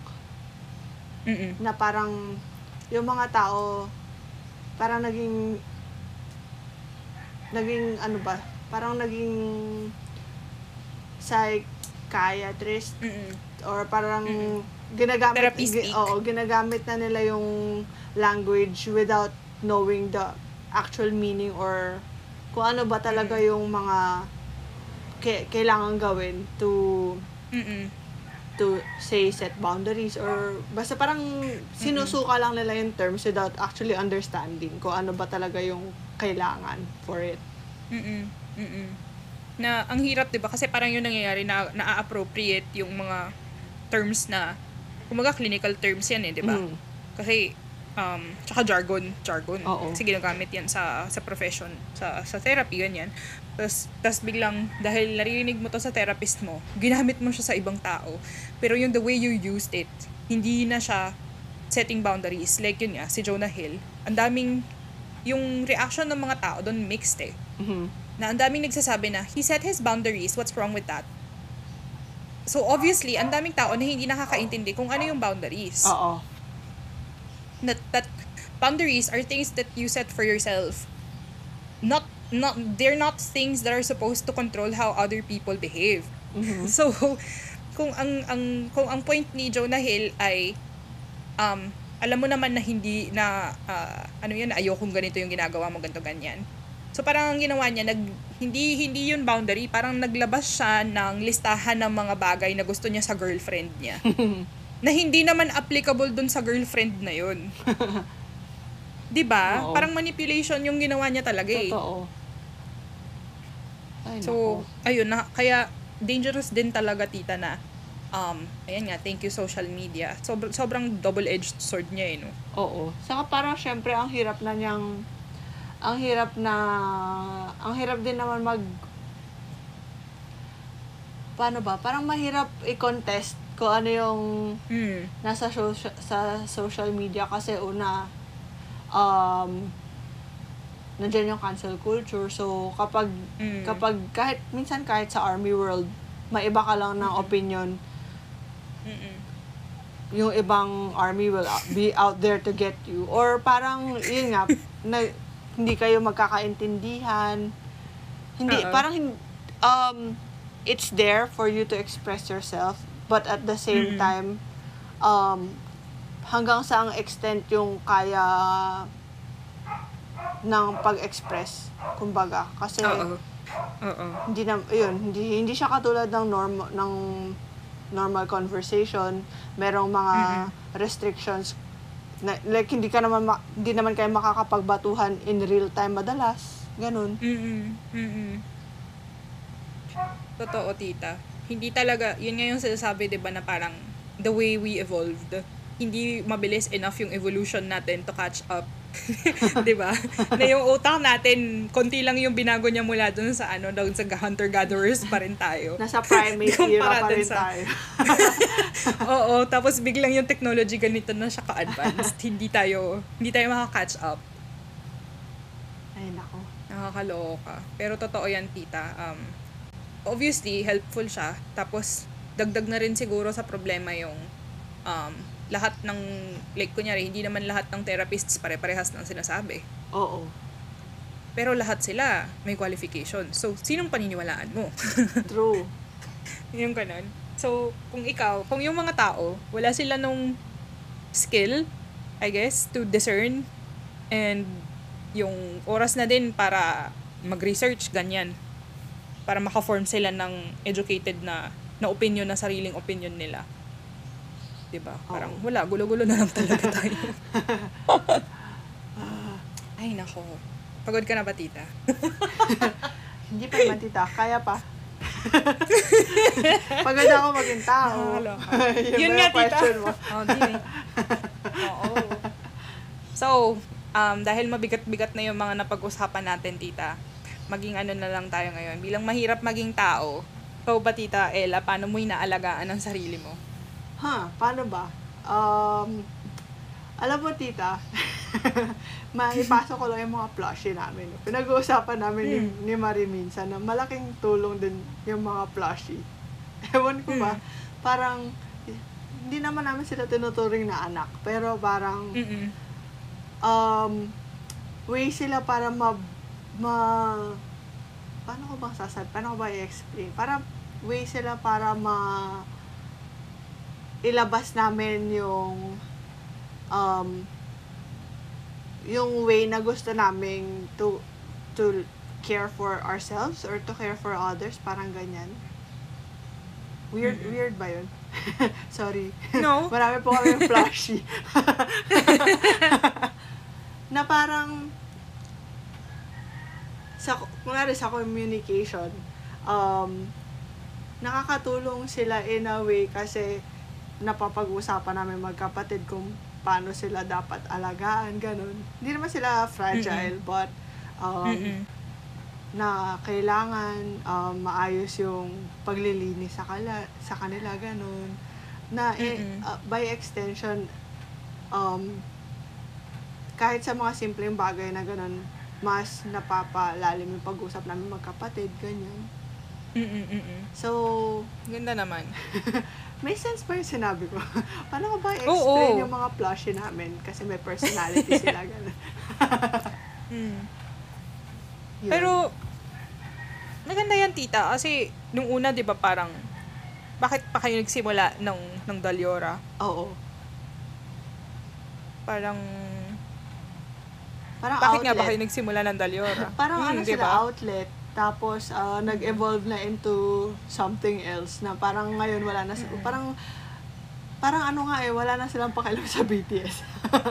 like, wala, parang, mukha silang BTS dolls, pero, like, Oo. um, meron, meron na, yung Dahlia, meron na silang sariling adventure sila, parang, Oo. meron na silang sariling identity. Like, hindi na lang Mm-mm. sila BTS dolls. Baka sa, baka sa amin lang yun. baka sa, sa mga, May community na rin naman kayo, tita. baka sa ibang tao, ano pa rin sila, si Jean doll, RM doll, ganun. Pero tita, alam mo, ang ganda niyang ano, kasi kung baga hobby lang yan, diba? Oo. Hobby siya. Hindi siya pinagkakakitaan, actually pinagkakagastusan siya. True. At hindi rin rin naman, kumbaga hindi nyo rin naman siya, parang, you're not thinking of monetizing it, di ba? yeah. Mm. Kasi yung, ay, naalala ko tuloy na yung isa sa mga sinasabi ni, ah, ni Jenny Odell dun sa book niya na How to Do Nothing, is hindi naman talaga siya nothing. But in terms of nothing, na yung tipong hindi pagkakakitaan, hindi siya productive in capitalist terms, Mhm. which is what hobbies should be. Totoo. Alam mo, Diba? tita, parang Na- ano, mm. nung ma- madagdag ko lang, na parang, Mm-mm. Um, feeling ko kaya din nag, kaya din ako nag-break from art. Kasi Mm. parang dumating na sa point na hindi na siya fun. Kasi kailangan na Mm. niyang magdala ng pera. I mean, art yung, tra- Revenue. art Mm. yung trabaho ko, but um, parang dumating yung point in time na ginagawa ko siya for work. Wala na, wala na Mm-mm. siyang um, purpose. Parang nawala na yung Mm. fun aspect sa kanya kasi like Oo. wa- lahat ng oras ko na gumagawa ng art is gumagawa ng art for work and wala na yung art Mm-mm. for fun. Mm-mm. So, nung nag-break ako from it, parang na-miss ko din yung feeling na gumawa lang for myself. Kaya din ako, wow, Mm. full circle. um, kaya din ako sumali sa SIF. Kasi parang, um, yung mga, may, meron ako mga nakausap na tao doon, both um, Mm-mm. sa Philippine delegation and um, mga Korean artists na hindi sila sobrang happy with the sales. Pero sabi Oo. ko, nung pagka, pagka-set up ko pala ng booth ko, totoo to ah, naiyak ako sa ano, sa hotel. Mm. like, as in, ganong klase. Bakit, tita?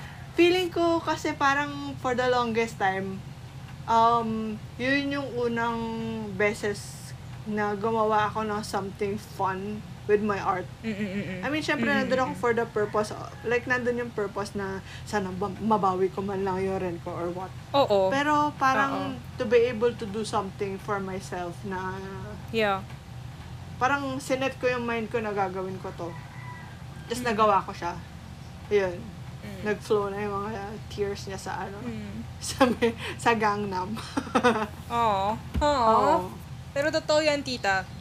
Kasi, yun din yung natatawa ko minsan kasi, kunyari, um, yung, di ba ako, mahilig ako mag-experiment with iba-ibang medium. Mhm. Tapos, iba-ibang, ay, nag, nag-experiment ko, nag, nag, nag, nagpo-photography ako, minsan ganyan. Tapos, o kaya, minsan gusto kong mag-try mag-paint, or minsan gusto ko lang mag-drawing, ganun. Tapos, iba-iba yung style, kaya wala akong sariling style eh, kasi kung ano-ano lang yung ginagawa ko.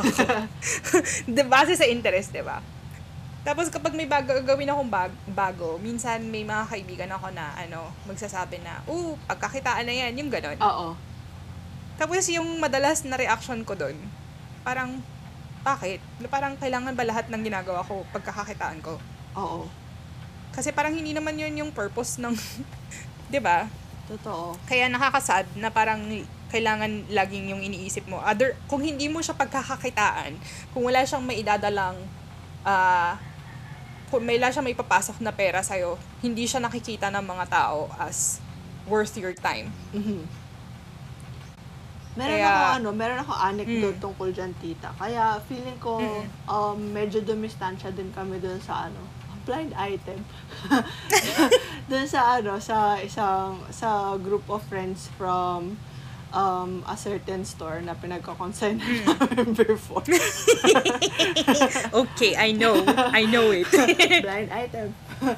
um, kasi parang merong time na ano, um, nag-gather kami sa isang lugar tapos nagdala lang kami ng mga washi tape, ng mga sticker for the purpose of ano, um, wala lang, magte-trade-trade lang ganyan. So parang mm-mm. Yung bag of stickers ko, ipapasa ko to this person, tapos mapapasahan din Mm-mm. ako ng box of stickers from another person, tapos pipili lang. Ganun lang. For fun lang. Mm, parang art exchange. Mm. Tapos, edi may mga washi tape. So, nagro-rolyo kami ng mga washi tape ng ano. Na, Mm-mm. Parang ano lang, kukuha lang ng sampler, ganyan. Tapos, parang merong isa sa mga elders of the community na kita niya na ano, na ginagawa namin yun. Tapos, Mm. um, parang sabi niya, uy, maganda idea yan. Bakit ano, bakit hindi kayo magbenta ng ganyan since may washi tape naman kayo na products. Tapos parang, nung sinabi niya yung comment na yun, madali lang i-brush off. Pero syempre, pag uwi, marirealize mo na parang, ha? Mm-mm. Oh, kailangan ba everything talaga is, um, I mean, yung una ko reaction is, um, sa kasi Marina rin by extension. Yung reaction Mm. namin is, hindi ba tayo business-minded enough to think na, ah, oo nga, opportunity to para kumita. But at the same time, Mhm. naisip namin, teka, teka, teka, hindi naman everything is kailangan pagkakitaan. Mm-mm. Yun. Totoo, tita. Totoo. Agree ako dyan. Hindi naman tal... Dapat naman talaga hindi. Pero dahil nga ang mundo ay... dahil nga tayo ay nasa kapitalistang society. at ah, wala namang... Mukhang hindi naman siya magbabago habang hanggang sa tayo ay mamatay. Itong henerasyon natin. Nakakadep, nakakadepress sa totoo lang. Kasi, yun nga eh, ba't kailangan lahat pagkakataan, otherwise, hin- sayang siya sa oras. Kunyari, sasabihin ko sana, yung paglaro ng video games, pero Oo. nakahanap na rin naman sila Mm. ng way to monetize that by streaming. True, no? Oo nga, no? May point ka Mm. dyan. Parang ano Mm. din, kasi parang nakaka... Yung, yung ano ngayon, yung pagiging defiant, I guess, is mm. Mm-mm. pag ikaw mismo um, conscious ka na ayokong pagkakitaan lahat ng ginagawa ko. Parang ganun. Mm-mm. Na ik- ikaw, parang yung mga ganong klaseng tao, yung outlier sa mundo ngayon. Kasi everyone has a Mm-mm. side hustle and meron pang ma- ma- kung ano-ano mga racket, kung ano-anong sideline, ganyan. Mm-mm. if you're a person na consciously chooses to spend your time not always uh, na merong kapat, kapalit na money. I guess, for me, ikaw yung ano, ka-idol-idolize Mm. sa mga panahon ngayon. Pwede rin privilege Totoo, ka. Pwede rin privilege Totoo ka. din naman yun, tita. Totoo. Kasi kapag, kunyari, like ako, yung choosing to disengage, kunyari, privilege yan eh, di ba? Oo. Na Parang, oh, nade-depress ako sa balita, so hindi na lang ako makikibalita. Parang, kaya mong gawin yan kasi hindi ka apektado. Oo. Yung ganun. But at the same time, parang, um, yun nga, kasi nga, parang, lahat na lang, ang goal, pagkakataan. Kaya kung ano-ano na yung nakikita mo sa YouTube eh, di ba? Oo. Kasi maraming YouTubers kumikita. So kahit anong content may od- may may may audience. Like yung kunyari yung yung uso ngayon tita sa TikTok, yung NPC lives. ano yun? What's that? My gosh, tita. Siyempre kaka-Twitter ko, yan yung nakikita ko.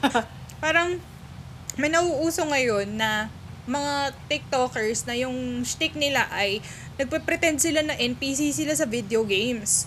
Okay, tapos? Tapos pinapadalan lang sila ng pera, tapos nagre-react lang sila base doon sa mga sinesend na emojis. Ina-act out lang nila yung emojis. Eh? Oo, tita. Tapos merong isang sikat ngayon yung this, this black woman named Pinky Doll. Pinky Doll yung nakalagay sa um, yung username niya. Tapos yung highest, the, parang yung top viewer niya nung minsan na nag-live siya si Timbaland. What? Kaloka, tita. Sobrang weird. Tapos sabi nga, parang ang nagkikater lang naman yan sa mga pervs, yung mga ganun, yung mga reaction ng mga tao. Kasi medyo creepy talaga siya, na parang, bakit? Bakit? Una sa lahat, sige, gawin mo yan, girl. Parang, diyan ka kumikita, sige, mag-hustle ka ganyan. Pero, the fact na may mga tao na nagbabayad para manood ng ganun ay sobrang weird. True. Like, wala ba? Kasi Wala, Timbaland. wala, wala, wala ka bang ibang hobbies? Di ba wala kang album? Gawa ka lang kaya album. yung nga, tita, sobrang, sobrang weird. Parang, bakit? Pas ngayon nga, at basta parang ano, wala na, dystopia na yung, yung mundo natin. Dahil lahat ng tao kailangan kumita ng pera. Salamat, capitalism. Galit na galit sa kapitalismo yun. Ay, go. Ay, go. Ay, go. Arama. Nakakatawa, tita, kasi nag, ano, tuma, parang iniisip-isip ko pa rin minsan. Siyempre, hindi naman masamang mag-daydream ng utopia. Tapos at the same time, parang iniisip ko, okay, so kung ganito, ano yung magiging problema dito, ganyan. Like yung idea ng ano, narinig mo na ba yung tong ano, tita, yung yung unconditional basic income? What's that? Basta yung Unconditional parang basic- universal income, kumbaga. Okay. Na parang lahat ng tao, nakaka-receive sila ng sweldo, Okay. na basic na sweldo para mabuhay sila ng desente. Okay. Tapos, ang, ang syempre, ang sasabihin ng mga, ano dyan, ng mga kapitalista at mga neoliberalista ay, ah, hindi, kasi kung ganyan yung mangyayari, hindi na magtatrabaho yung mga tao. Diba? Dapat lang. So, Lugi kayo. anti-work. hindi na magtatrabaho yung mga tao, so ano mangyayari sa society, ganyan. Tapos parang, pero hindi ba, pwedeng gawin na, sabihin mo na siguro hindi siya un- uncondi- unconditional. Lagyan mo siya ng condition na lahat ng tao makaka-receive ng stipend, stipend, hindi nga stipend din, ng, ng salary, just Oo. for being human. But at the same time, ang condition mo dyan ay kung ayaw niyong maging empleyado, kung ang ganitong mundo ay may market pa rin, kung ayaw niyong maging empleyado, ay mag-contribute kayo sa society in other ways. Like, instead of volunteer work, yun yung magiging ano nila. Kung gusto ko mag-volunteer in exchange for, like, yun nga, ba- as a, as a way of giving back to the community bilang, kaya ko na mabuhay, hindi ko na kailangang kumita ng pera. Oo. At okay na ako dun sa pera na nakukuha ko. Ay, gagawa ako ng ibang trabaho na magko-contribute sa society, di ba? True. Saka parang, pag may mm. ganun nga, tita, parang, parang bang mas mararamdaman mo na tao ka pa. Oo, tita, yun nga. Kasi, yung mga klase ng trabaho ngayon, di ba, ang dami-daming tao na kung ano lang yung kaya ng skill set nila, Oo. yun yung gagawin nila kahit na sobrang nakaka-alienate ng trabaho. Oo. 'Di ba Yung mga desk jobs na biglang, oh no, baka mamaya palitan ako ni ChatGPT. True. Tsaka, ang dami naman ng ang dami naman ng trabaho, 'di ba, na napalitan ng teknolohiya. So basta na, unti-unti na nawawala ang pagkatao ng mga tao. Naramdaman mo ba, tita, na ano, parang yung mga tao bumalik, parang, kasi syempre, di ba, nung kakastart lang ng, ng pandemic, nagkaroon ng, ewan ko kung matatawag mo siya ng movement. Pero parang yung mga tao, since naramdaman na nila na how it is to live slow, nagkaroon ng Mm. parang call for, wag na tayong bumalik sa dati. Pero Oo. parang, Oo. for me ah, for me, ang bilis lang din ng feeling na, nung na, na loosen lang ng konti yung mga restrictions or yung mga borders, Mm-mm. parang balik na ulit sa ano, sa hustle, hustle, hustle. Naramdaman mo din Mm-mm. ba yun? Oo. I guess, tita, hindi sa naramdaman kasi feeling ko yung Japan hindi naman siya tumigil. Mm, okay. Kasi hindi siya as strict, 'di ba? Na Oo, parang oo, true. nag-work from home yung ibang trabaho pero free pa rin yung mga tao na lumabas eh. Mm-mm. So, I guess hindi ko siya personally naramdaman, pero nakikita ko siya sa mga nababasa ko sa, um, kasi like, kunyari, yung anti-work. Nasa subreddit ako ng anti-work, ganyan. Yung mga napapanood mo. And, and I think, nangyari yun, kita kasi, oo, nagkaroon ng ganong movement na huwag na tayong bumalik sa, sa ganitong workplace. Pero ultimately, hindi naman hawak ng empleyado yun eh. Kasi, Oo. yung mga powers that be will always try their best para hindi magbigay ng kapangyarihan sa 'di ba nga kaya dinidissolve yung mga union, pinipigilan Oo. yung mga union, True. pag-form ng union. Kasi gusto nila sa kanila lang yung power, ayaw nila Oo. bigyan ng power yung mga tao. So, itong mga eh yung mga taong to may pangangailangan. So parang kumbaga, they're left without a choice kung hindi bumalik. Bumalik. Oo. So, yun. Yun. Ah, buntong Yun. hininga. Oo. Pakshit talaga yung mundo, ganun. Yung mayayaman. Eat the rich. Share naman dyan. Hindi nyo naman mauubos yan. Oo. Yun yung sobrang, ano, tita, sobrang depressing. Kaya kapag pinag-uusapan yung, ano, yung depression, tsaka mental illness, ganyan, hindi mo siya mahi... Yung pinag-uusapan natin kanina Oo. sa group chat natin with Tita Alex, Mm-mm. na hindi mo siya mahihiwalay sa material conditions. True. Kasi mamaya, ano eh, yung material conditions pa mismo yung nag, nag-cause. Totoo naman, tita. 'Di ba? Ay. Bakit palagay mo yung mga mahihirap? Nakakainis yung mga stories no, tita, na parang kahit gaano sila kahirap, napaka-positive ng outlook nila sa buhay. Ganyan. Oh, wow. Eddie, wow. eh, di wow. Parang, sige, push nyo yung narrative na ganyan. Visit. Ay, nako. O siya. Tita, two hours na tayo nag-uusap.